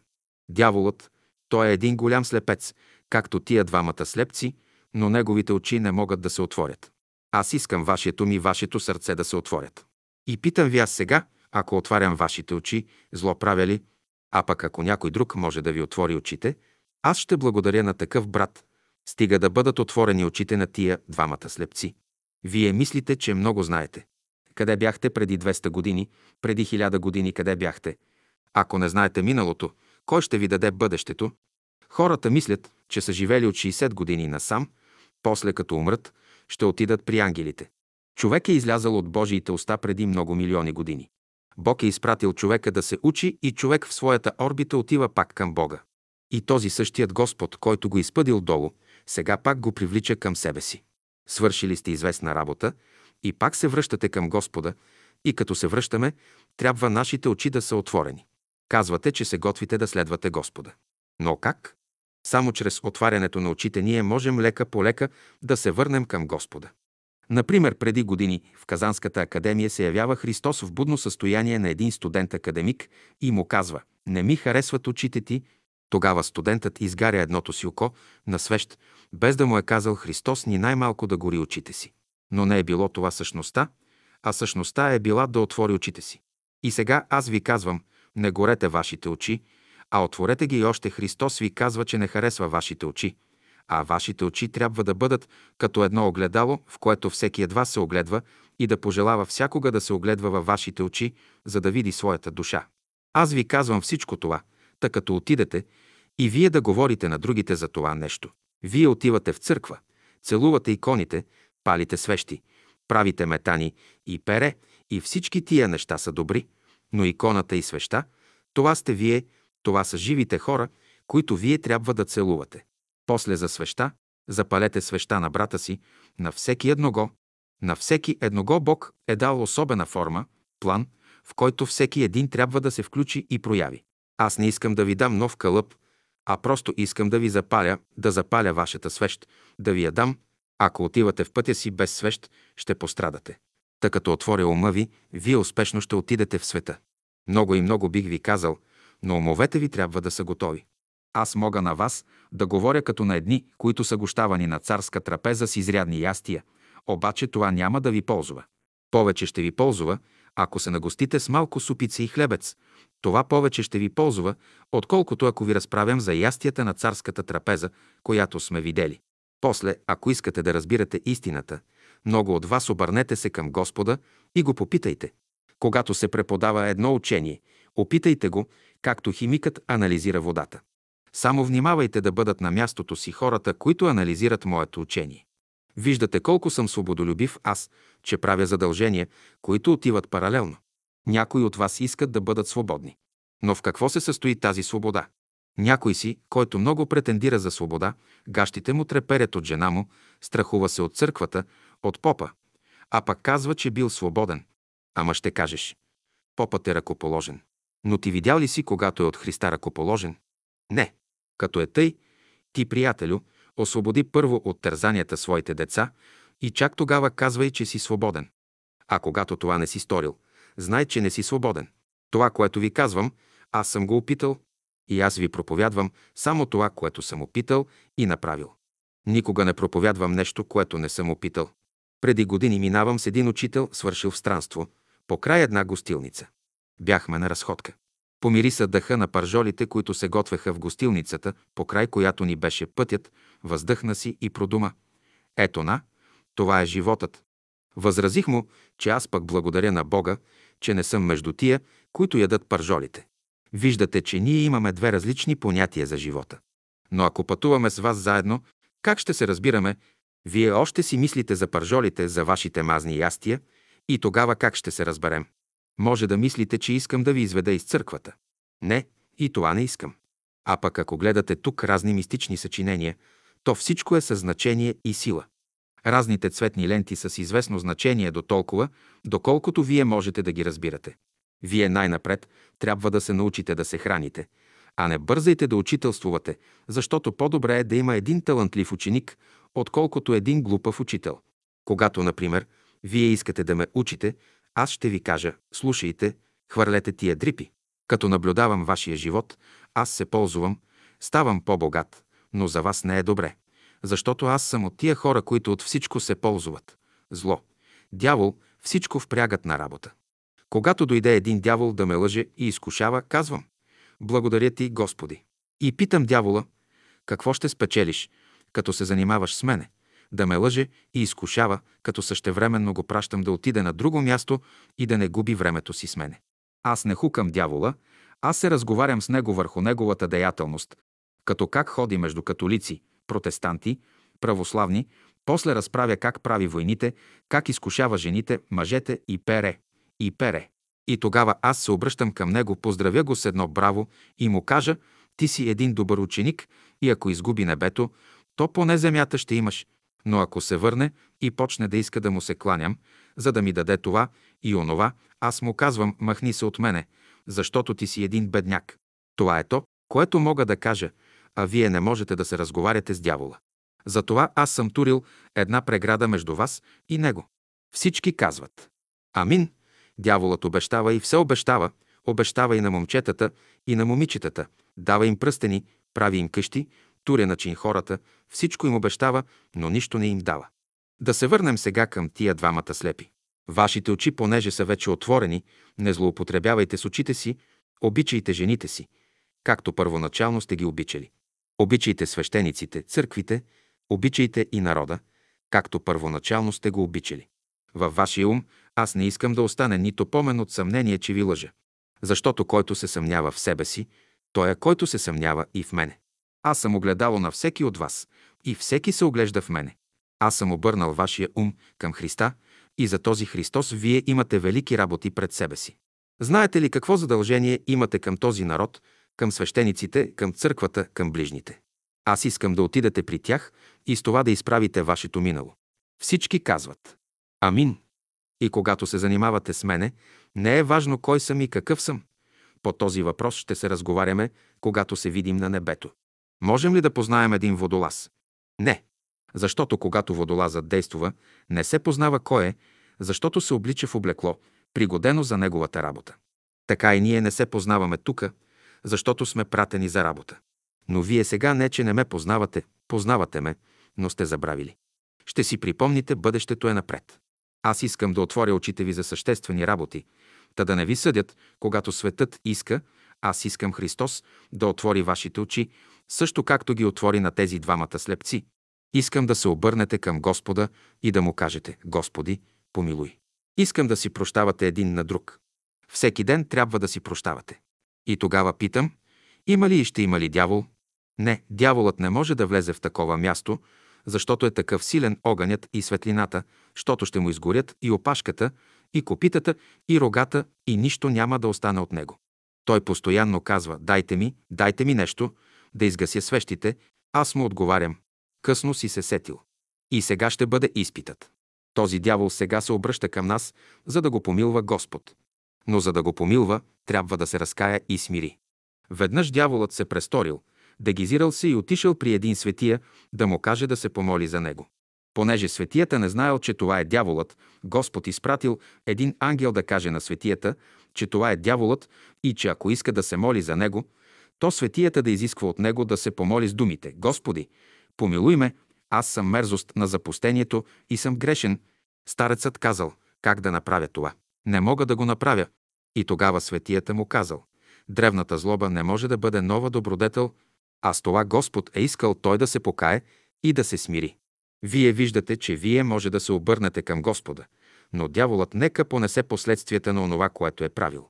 Желанието ми е да се отворят вашите очи, очите на народа, на свещениците, на земеделците, на търговците, на всички да дадем ново знание, за да съграждат Царството Божие, та да дойде сам Христос да ръководи своята работа, когато ще настане времето за едно стадо и един пастир.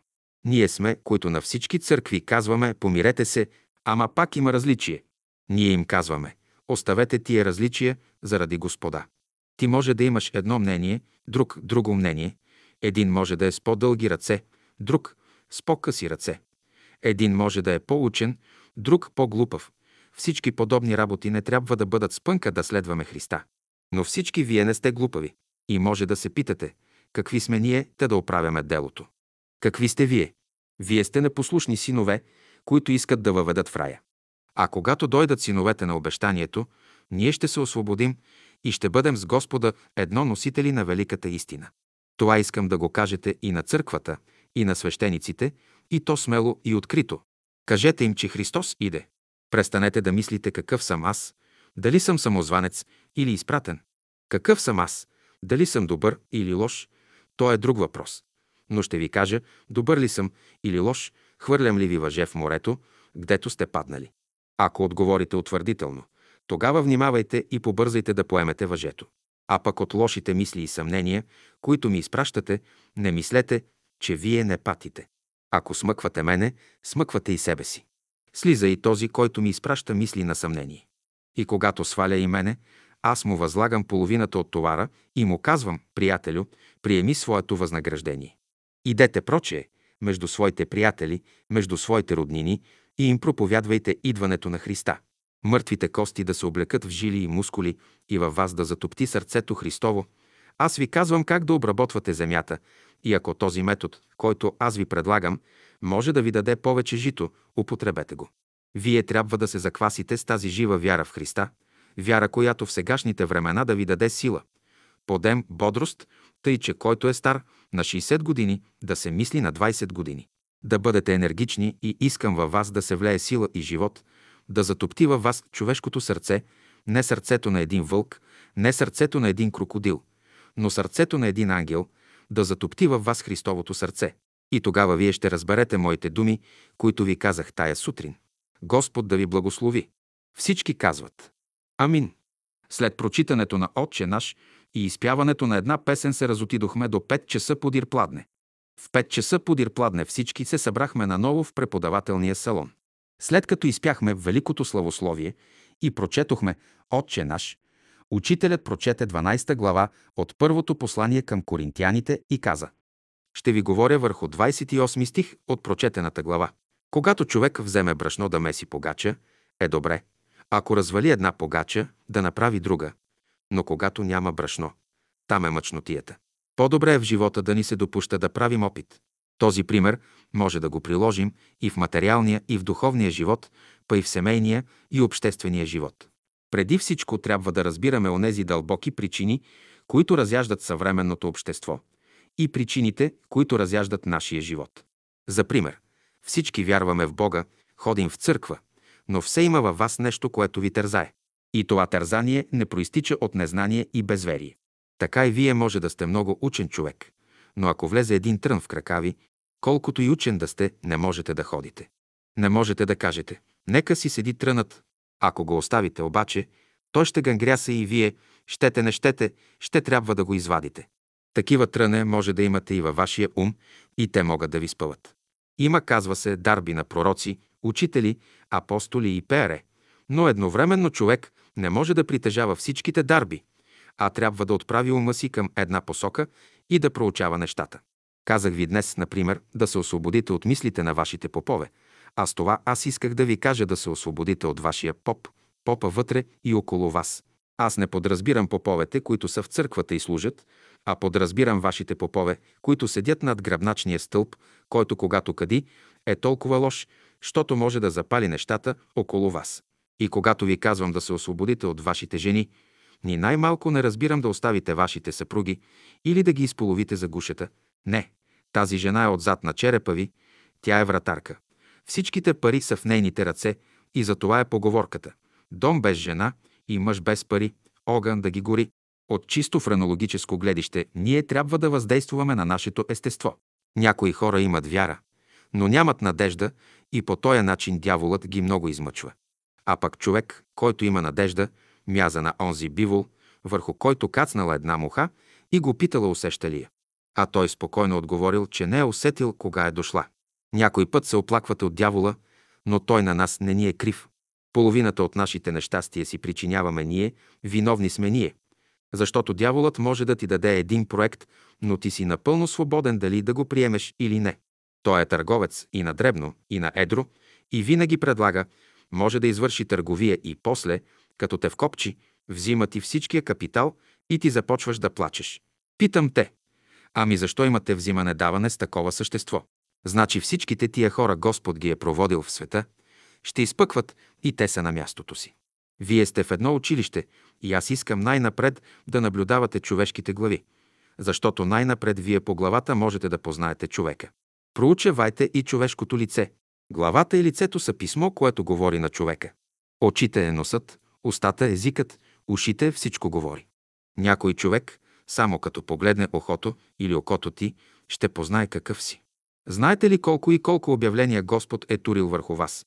Преди години в един от американските щати, а именно в Бостон, се разиграва следната сцена. Посред улицата на града се разхожда лице с царска одежда, с корона на главата и с мантия върху снагата си. Онези, които отдалеч го видели в гърба, вече си казали «На, ето цар, свършена работа, а то какво излязло?» Оказало се, че този цар е човек, окичен цял с обявления от една компания, която така изкусно съчетала обявленията, щото изглеждало същинска царска мантия. Та в живота, когато ние носим една мантия, трябва да знаем дали действително сме царе или просто носим обявленията на някоя компания и тогава всеки ще каже «Ето ти един човек, прост като фасул, сега». Всеки може да бъде едно обявление на дявола, в което се рекламира неговата фабрика.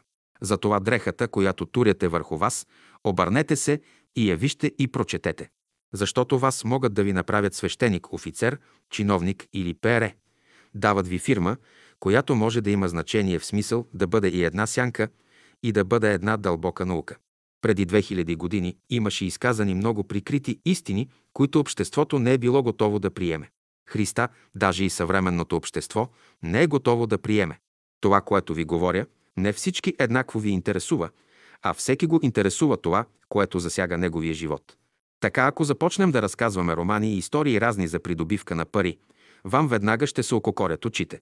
Затова, когато искам хората да бъдат будни, говоря им за пари. А когато искам да ги приспя, говоря им за небето. И така, раждат се всевъзможни противоречия, но за да можем да примирим сегашните работи с бъдещите, сегашния живот с бъдещия, настоящото положение на Земята с бъдещото положение, трябва да разберем дълбокия смисъл, който се крие в нас, а именно, че видимият свят е много тясно свързан с нас, с нашия ум, с нашето сърце. Ако вие бяхте в положението на един апостол, вие щяхте да имате оригинала, който Христос е говорил и веднага съвременните противоречия щяха да ви станат ясни. После, ако бяхте далекогледи, да можете да виждате на хиляди и хиляди километри. Щяхте да видите каква тясна връзка има между живите и мъртвите. Щяхте да видите същинското положение на нещата. Но ще ми се каже, че мъртвите не се виждат. И това учение е от лукава го. Добре, но и вашето мнение не е ли от лукава го? Ако речем, че мъртвите спят, то спите и вие по отношение на някой предмет, от който не се интересувате и спрямо него вие сте в безсъзнание. А пък от философско гледище никога не може в човека да се яви една мисъл, ако няма някаква форма за нея. Мислите са толкова разнообразни в своите форми, щото е невъзможно да се изброят и по отношение на техните форми съставят друга област за изучаване. Добрите ни желания и мисли представят растения, от които ангелите се хранят и ако тези растения не дават плодове, ангелите ги отсичат. Ако ли дават плод, то тия ангели пристъпват да ги култивират. Та, под думата дела това са плодовете, за които ни се препоръчва да ги имаме. Ами че ако дойде Христос, с какво ще го нахраните? Кокошки не яде, домати чорба не яде, дървено масло и него не яде, осветен хляб също не яде. А вие трябва да имате хляб заради Христа, защото Той казва «Ще дойда и ще вечерям с вас». Ако ли пък сте много беден, Той ще донесе хляб със себе си. Но щом вие го викате, вие трябва да му сложите хляб, защото учтивостта изисква да го нагостим. Ето защо от единия до другия край се препоръчва добрият ум и доброто сърце, за да може да дойде Христос и да се всели в нас. Това се явява една необходимост за нас, защото виждаме, че Христос простря ръката си към онова еврейско дърво, което като нямаше плод, прокле той и той съхна. А всичко това е емблема. Еврейският народ близо 2000 години нищо не роди. Та Христос, за да остане между нас, трябва да работим заради Него. Като се ожени един момък за една мома, той се оженва, за да я храни, и я храни на драго сърце, а тя пък го обича и му дава радост и подтик в живота. Ние следва да дадем на Христа стимул, защото чрез нашия добър живот Той да влезе в нас и да ни благослови. И тогава всичките ни работи ще се благословят, всичко ще върви с благословение. Затова всеки от нас трябва да се старае да има поне една от тия дарби, за които четем в днешната 12 глава от първото послание към коринтяните, 28 стих. Там се говори за апостоли, учители и пророци. Но апостолството е високо. Учители имаме много, пророци можем да бъдем. Можем да правим чудеса, можем да имаме и дарби на изцеление, помагания, управление и да притежаваме разни езици. Ако, например, знаехме езика на нашия вол или петел, нямаше да имаме спънки. Ако можехме да разбираме говора на растенията, насекомите и пере, ако, казвам, разбирахме езика на тия същества, щяхме да бъдем във връзка с тях. Такъв е законът. Бог влиза вътре в нас, гледа ни работата. Така както ние бяхме ограничени от нещата, пак се интересува от нашите дребни работи и ни помага. Даже като напишем едно писмо, той се интересува от него. Момата, която пише първото си любовно писмо, което, като първо, може да е глупаво, но отпосле у нея, лека по лека у нея се събуждат уния чувства, от които се вижда, че те вече са притежание на бъдещата съпруга и майка. Сега вие пишете едно любовно писмо на Христа. Господи, аз те обичам. Добре, ако ме обичаш, какво от това? Ама, Господи, не мога без Тебе. Защо не можеш? Трябва да предадете ясно вашата мисъл, защо именно не можете без Христа. Вие виждате, например, Библията. Ами, че и тя е едно любовно писмо на Христа. От колко страници е направена? Важно е, че Христос написа това писмо със своята кръв, като продаде всичкото си имущество и остана бедняк. Христос напусна небето и ангелите и дойде да учи човеците да стават пророци, учители, апостоли. Всичко това показва дълбочината на Неговата любов, защото иска да бъдем щастливи и блажени. Но вие казвате, каква е тази любов, като не може да ни освободи от страданието? Добре, но всяка една ваша скръп е една радост. Така бащата обича майката, пък като се народят деца, току започва да казва «Бе, Джанам, що ми трябваше да се женя?» Но тия именно деца са причината ти да се ожениш. И отпосле детето, като започне да казва татко и мамо, това е най-високото положение, защото бащата е вече цар, а майката – царица.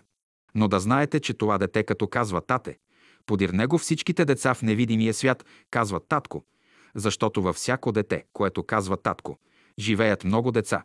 Затова за вашите деца вие благодарете на Бога, че ги имате. Познайте душите на вашите деца, познайте връзката, която имате с тях.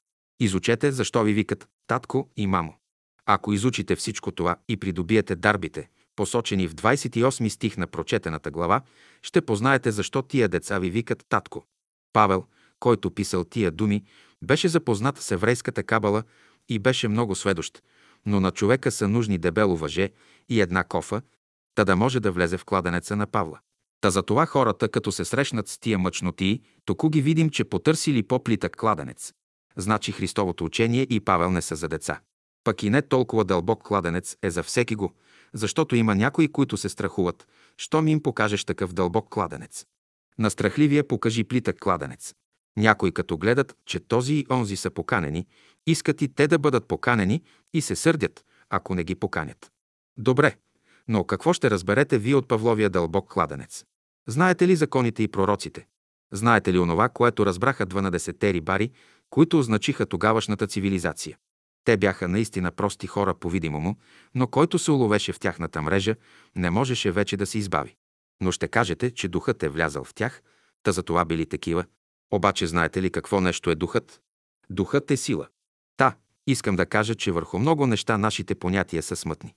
Зато и именно казваме, че това или онова не е за мене. Павел иска да каже, че всеки трябва да намери своето място.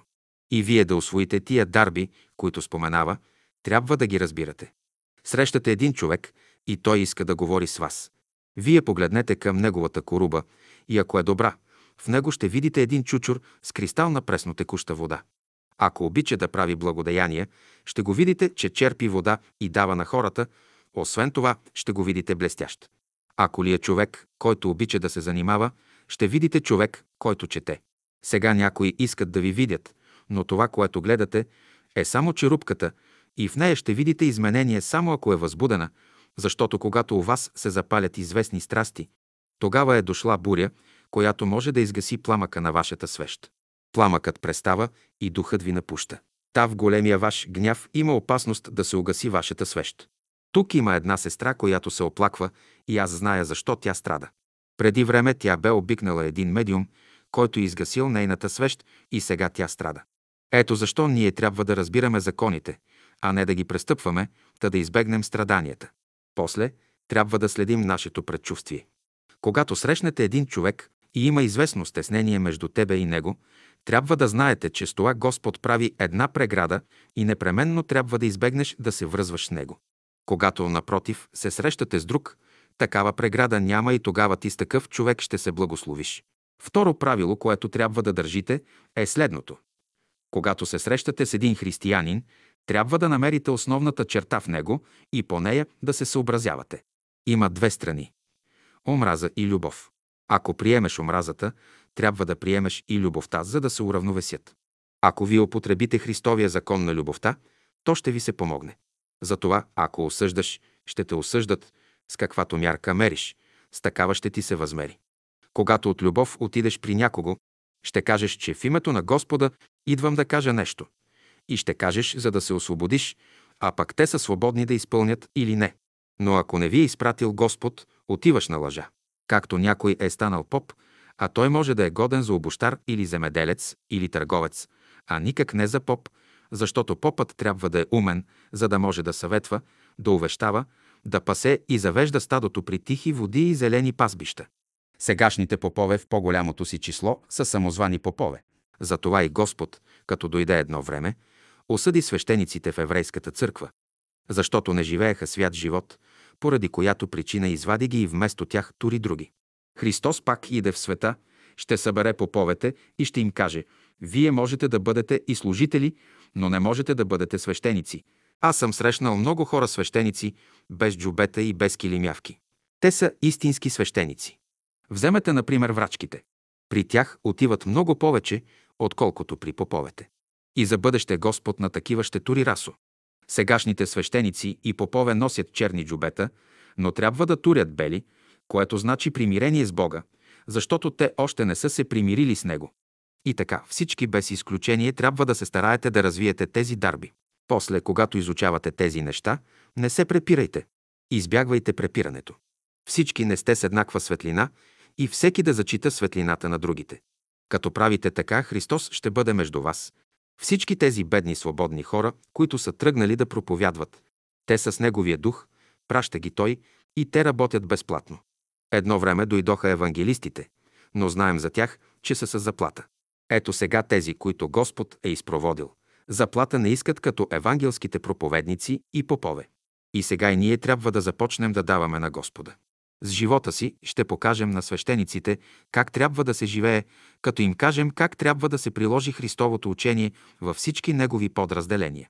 А за това се изисква дълго време, за да се преустрои и подобри съвременният строй. За това трябва да имаме всичките тия дарби, за които четем в тази глава. Аз бих желал да има между вас поне десетина пророци, но боледувате и сте болни. Казвате, изцери ни. Ами, че аз ви излекувам. И ето, вие пак грешите и тогава болестта дохожда наново в двоен размер. Трябва да се уреди истинското братство между вас, то от това да узнаят хората, че у вас има нещо повече. Всички трябва да имате смирение, за да приемете това, което Христос дава. Не грешете, не се обиждайте, не лъжете. Не се лъжете помежду си, не се лъжете и от дявола. Когато ти каже брат ти, че си сгрешил, няма защо да се обиждаш, ако е вярно. Тази е мисълта на Христа, с която иска да се преобрази светът. И той вече е започнал.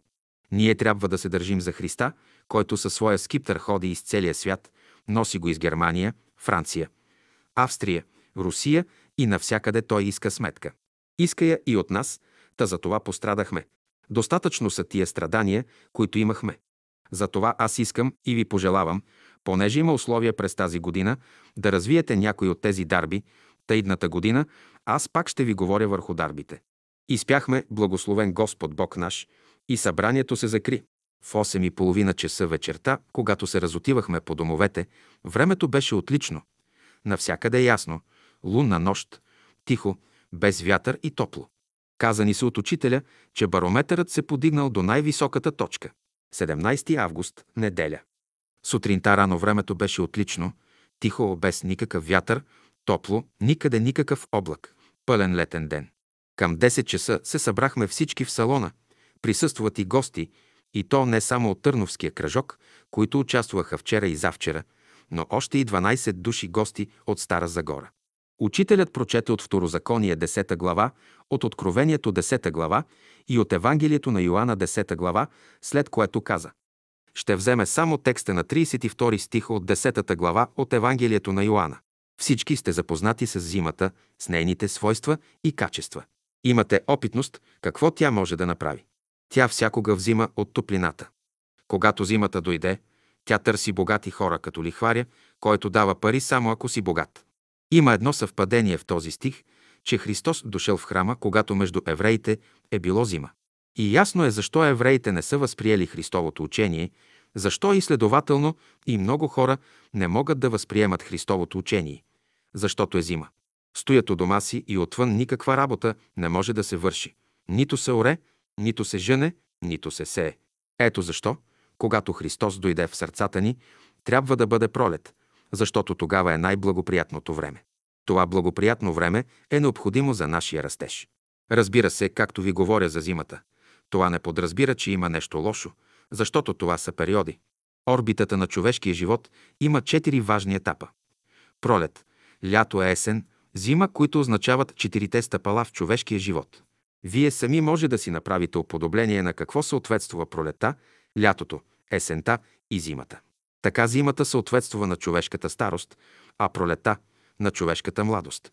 Младостта е символ, че излизаме от Господа като онзи блуден син, който излиза от баща си и отива да опита благата на света. Човек излиза от небето и слиза на земята, а като остарее, съдърът му сегащите, няма храна и започне да мисли за небето, затова хората казват, че като остарее човек, започва да мисли за небето. Ами какво ще прави? Ще не ще, ще мисли. Следователно трябва да се върнете и всеки, кога и да е, ще се върне. Ще се върнете с съдрани гащи, гологлави, без калпаци и тогава вашият небесен баща, като ви види, ще се зарадва и ще заколи телето, за да се подмладите. Непременно трябва да се заколи това теле, защото ако не заколиха Христа телето, нямаше да ни приемат на небето. Благодарение на тази жертва ние отново се подмладяваме – защото нали казва и Христос, ако не пиете кръвта ми и не ядете плътта ми, няма да влезете в небето, няма да се спирам върху въпроса за двамата братя, дето единият се разсърди на онзи, който дойде, та баща му закла теле и започна да се весели с него. Аз ще се върна на предмета. Онези от вас, които могат да разбират божествените закони, могат много лесно да изменят своята обстановка. Чрез знанието, което те притежават, преди хиляди години хората не са имали тези съобщения, които ние сега имаме. Сега може да предадете една телеграма и за 6 часа да отиде чак в Америка. Също и писмо, ако предадете за 5-6 деня, е също в Америка. Значи човек е намерил условия, по които да предаде мисълта си от едно място на друго, да я трансформира. Тази аналогия ви правя, за да ви обясня друг един закон. Има времена, които са най-благоприятни за развитието на човечеството. А пък има времена кърмични, когато няма никакви условия за развитие, тогава е зима. Тогава и да искате да работите, не можете. Когато настане тази епоха, епохата на благоприятността, тези, които знаят законите, ще се повдигнат по-горе, за да се ползват. Когато в духовния свят настане зима, слизаме на земята. А светиите отиват през три други полета и когато настане зима в астралния свят, подигат се по-нагоре в менталния свят, а когато са по-напреднали, отиват още по-високо. Някои хора казват, че когато влязат в рая, не искат вече да излизат навънка. Това е едно криво схващане на въпроса. Ако вие влезете в един богат земеделец, нима няма да ви прати на неговата нива да орете и женете. Раят е дом, дето Господ живее, но след като поживеем малко при него на гости, той ще ни каже, аз имам нива и всеки от вас да отида да поработи. Ние ще кажем обаче, Господи, добре ми е тука, но ние виждаме, че сам Господ не е в рая. Той е излязал от рая и ето, идва на земята. Може ли Господ да отиде на нивата, а вие да стоите у дома? Това е именно, което се проповядва днес в църквата. Има един пример от Североамериканската война. Главнокомандущият, като правил всеки ден ревизия, един ден видял, че един капрал командува 10 души войници да дигат една града, без той да им помага. Той приближава към войниците, помогнал им и си заминал, без да се яви кой е, какъв е, а при това бил и просто облечен. Отпосле станало известно на капраля, че този помагач бил главнокомандущият и останал изобличен. Христос сега заварва мнозина, че вдигат гради и той помага, без да вика вас, защото сте капрал, но отпосле ви казва, аз съм главнокомандущият. Днес в църквата се казва и постъпва като този капрал. Повечето учат по този начин. Но учението не е за глупавите, а за мъдрите.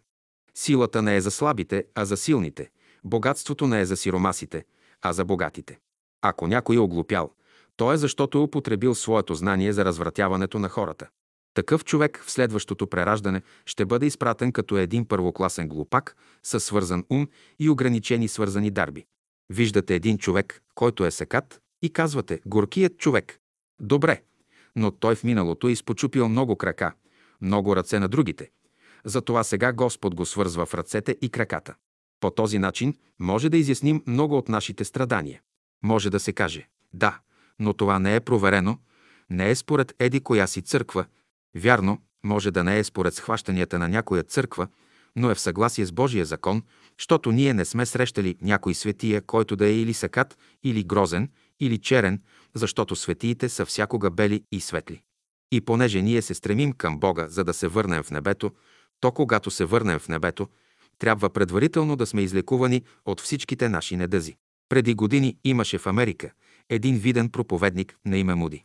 Той в една своя проповед е представил следния пример. Едно време аз си представях небето само Господ и ангелите. Умря баща ми и започнах да мисля, че там е Господ, ангелите и баща ми. Последователно измираха майка ми, брат ми, сестра ми и за всички почнах да мисля, че и те са там. След 20-30 години, като измряха и моите приятели, започнах да мисля и да приемам, че имам повече познати в небето, отколкото на земята. Да, ние трябва да имаме приятели в небето и те са, които ще ви посрещнат, защото земният живот е направен по прилика на небесния. Следователно, когато идете в небето, няма да бъде зима за вас, а ще бъде пролет. Трябва ли да викаме, че е зима, право ли е това? Когато прекараме всичкия си живот в разблудничество, тогава се обръщаме към Господа и викаме Господи, спаси ме, аз ще работя за Тебе. Че какво ще работим, когато сме прахосали всичко? С това аз ви казвам как трябва да гледаме на работата като работници. И аз говоря на вас, които знаете волята Божия. Защото знаете, повече ще бъдете бити. Сега, например, ние искаме да бъдем в този свят с Христовия дух и да притежаваме божествената истина. В Галатяном обаче, като четете, кои именно са плодовете на духа, а те са именно любов, радост, мир, дълготърпение, благост, милосърдие, вяра, кротост, въздържание. Галатяни, глава 5, стих 22. Защо е сложено тук гроздето? От него се образува вино, а виното дава сила и в него има грамадна енергия.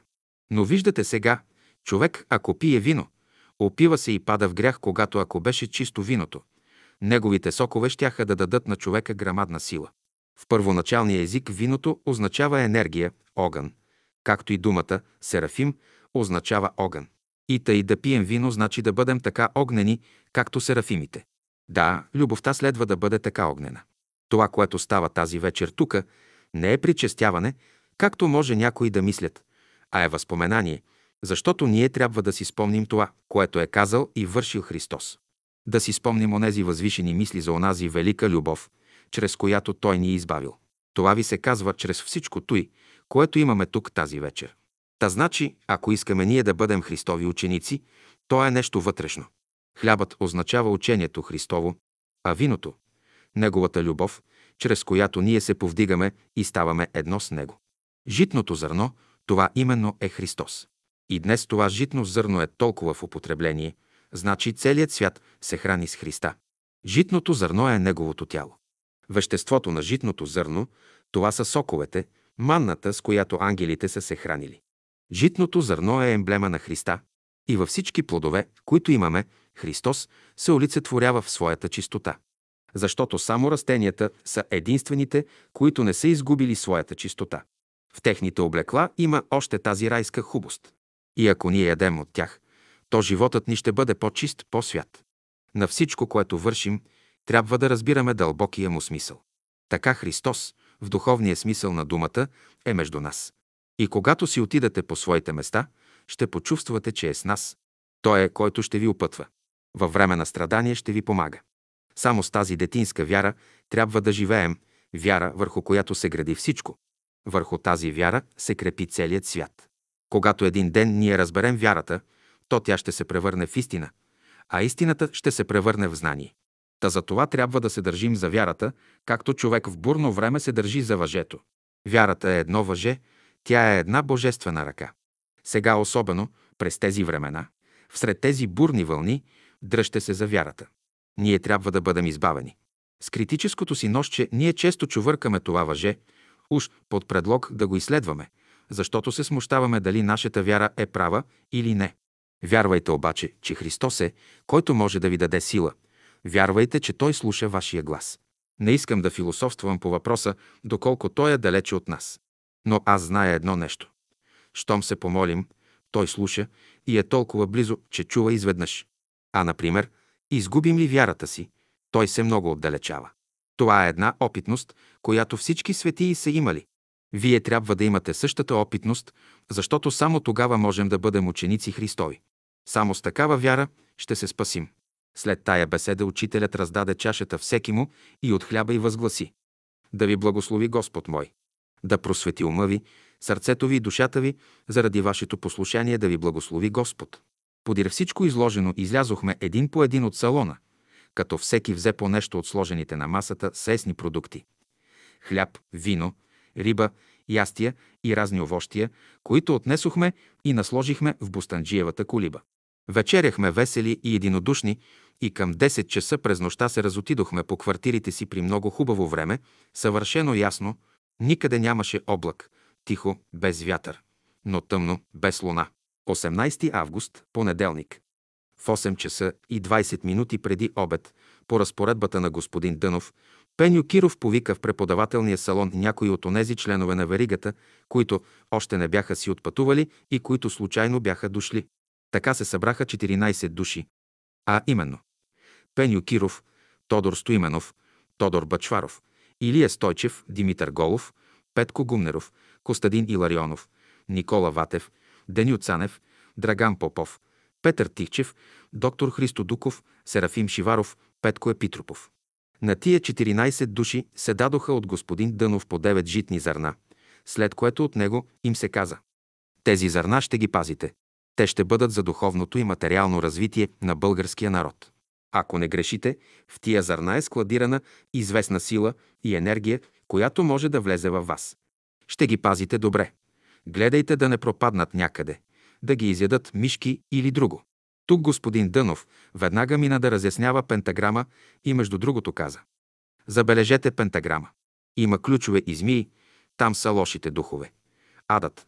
Когато известни сили искат да ви повлияят, гледат да разрушат ключовете, съобщенията, които имате. Също както ако се прекъсне коренът на дървото, за да няма съобщение за храна, така са нашите мисли и желания. Имате още и други 10 емблеми – чаша, книга, светилник и пере, и три букви, обърнати съглите нагоре, нещо, което е признак, че действително сте в 13-та сфера, а то значи, че сме в ада. Появяването на тази емблема, пентаграма, ни показва, че времената са дошли. И най-първо този сочи образа на Христа, когато зидарите отхвърлиха, застава на ъгъла. По-нататък се дадоха разяснения по всички почти пунктове на пентаграма. Но аз не успях удачно да ги схвана, понеже минаха на бърже. Тази емблема изобщо се състои от вибрации, които ако не се възпроизведат във вашия ум, сърце и душа, няма да имат желания ефект, когато напротив, ако вибрациите се възприемат както следва, словото тогава е мощно и силно и ще дойдете в съприкосновение с всичките висши светове, та да можете да работите във външния свят. Особено буквата Ж в пентаграма с живота си трябва да се измени, понеже тъй както е сега, показва, че настоящото положение на църквата трябва да се измени в смисъл тази буква Ж да излезе горе. Как? Като положите тази корона върху Христа. И когато дойде Христос във вас, ще станете силни чрез знание, светлина и възможност да ги възприемате, та да ви даде по-висши знания за Божествения свят и ще се разкрие пред вас нов свят. Ако вие не освоите тази материя, която ви се даде тази година, всичко друго, което ви се каже, то ще бъде. Трябва да знаете, че вие имате първата стъпка, защото тази година е първата година от настъпващата нова епоха от развитието на човечеството. И ако от знанието, което небето ви дава, вие се умеете да се приспособите, то ще се ползвате. Вътрешно е нужно да се обедините с Христа, а за начина е ваша работа да го намерите. Опитът всеки му ще покаже начина и този опит, понеже ще е важен и съществен, всякой може, ако иска, да ми го съобщава. Работете повече със себе си, нежели със света. А светът ще бъде занят със себе си. Та няма да ви закача. Пентаграмът рисува състоянието на света по-настоящем и от него явствува, че той се разправя сега с разни змии и други животни. Следователно, пентаграмът е тъкмо на своето място. Като дойде времето, ще му се даде друга форма, но сега той е на мястото си. Божиите закони не търпят отмяна и от сега нататък няма сила, която да препятствува за идване на Царството Божие. Всичко ще си отива по естествения си ред и път и вие наблюдавайте и ще видите как небето ще развие своя план. От съвременните народи англичаните на кой уподобявате? Местността на Балканския полуостров заема същото положение, както е Палестина, само че планините в полуострова отиват на изток, когато в Палестина отиват другояче. И както евреите бяха упорит и своенравен народ, така са и българите. Има чудно сходство на духовете. Сега, за да не пострадат и българите, за да не се повтори историята с нея, както що стана с евреите, които знаем, че страдаха от Вавилон, Рим, Филипа и прочие, и за да може да стане правилно тяхното развитие, то в пентаграма има знакове, от които явствува, обяснява ги, че невидимият свят пази равновесие. Самата картина на пентаграма говори и който има разбирането, нека схваща. Христос иде, за да се появи по-осезателно. Важните години са 1911, 12, 13, 14, 15. Към края на 15 година ще станат най-тежките боеве, но възможно е този период да се съкрати до известно време, но крайният предел е тогас. Останалите години 1916, 17, 18 и 19 ще бъдат с вътрешни размирици в Европа. Сега вас би интересува като как ще се сложат работите. За Германия и Англия идат големи изпитания. За Франция още повече. Ще има изпитания и Русия. А Румъния, Сърбия, Гърция тогава ще претърпят големи страдания. След Сърбия иде редът на Гърция, която ще бъде на първо време напечена от Италия, от която ще претърпи преследване. За Турция тоже идат страдания и от нея Англия е, която ще се възползва. А нас ще ни ползва в тия времена да намерим място, на което Господ да положи алтар за служене, защото ние, доколкото служим Господу, до толкова се и благославяме. Господ не иска само да мислим за Него, а да мислим и прилагаме мислите си в служба Нему, т.е. като мислим за Него, да се ползваме от Него. Също както се обръщаме и мислим в Слънцето и въздуха, ние същевременно се и ползваме от тях. Обичаш ли Господа, готов е да даде всичко за тебе. Не обичаш ли го, затваря се като камък. Затова ние можем да направим Господ за нас и строг, и благ. И трябва да знаете, че вие вече ликвидирате със старата карма. Казвам ви. Сега, в новата епоха, не правете старите погрешки, защото щом направите старите погрешки, непременно ще се намерите в числото 13. Истина, сега сте в числото 14, но щом се грешите, ще слезете в числото 13 и ще изпитате страданията, които изпитват всички хора, които страдат по земята. Сега именно живеем в едно от най-неблагоприятните времена от чисто физическо гледище. Всичките идилии рухват. Някой си мисли да прави това онова. Но как? Когато най-малко две години ще държи войната, а след това ще настъпят вътрешни смутове и така нататък. Та не бива да се сърдим, че не можем да реализираме този или онзи наш план. И пак ви казвам, страданията ще бъдат големи. А ако заради избраните не се съкратят тия страдания, та да се помогне на сегашната цивилизация, тогава тежко и горко. Във вашия ум сега е грижата на чия страна ще бъде победата – тройното съглашение или тройния съюз. Как се слага у вас? Всички отговарят. Тройното съглашение. Добре, тогава чувствайте това, а избягвайте симпатиите. И щом чувствате така, то е вярно. През цялата година ще се молите за тия три неща, които продиктувах, и да не правите обленяване. Искате да проверим един закон? Ето, сега го проверяваме.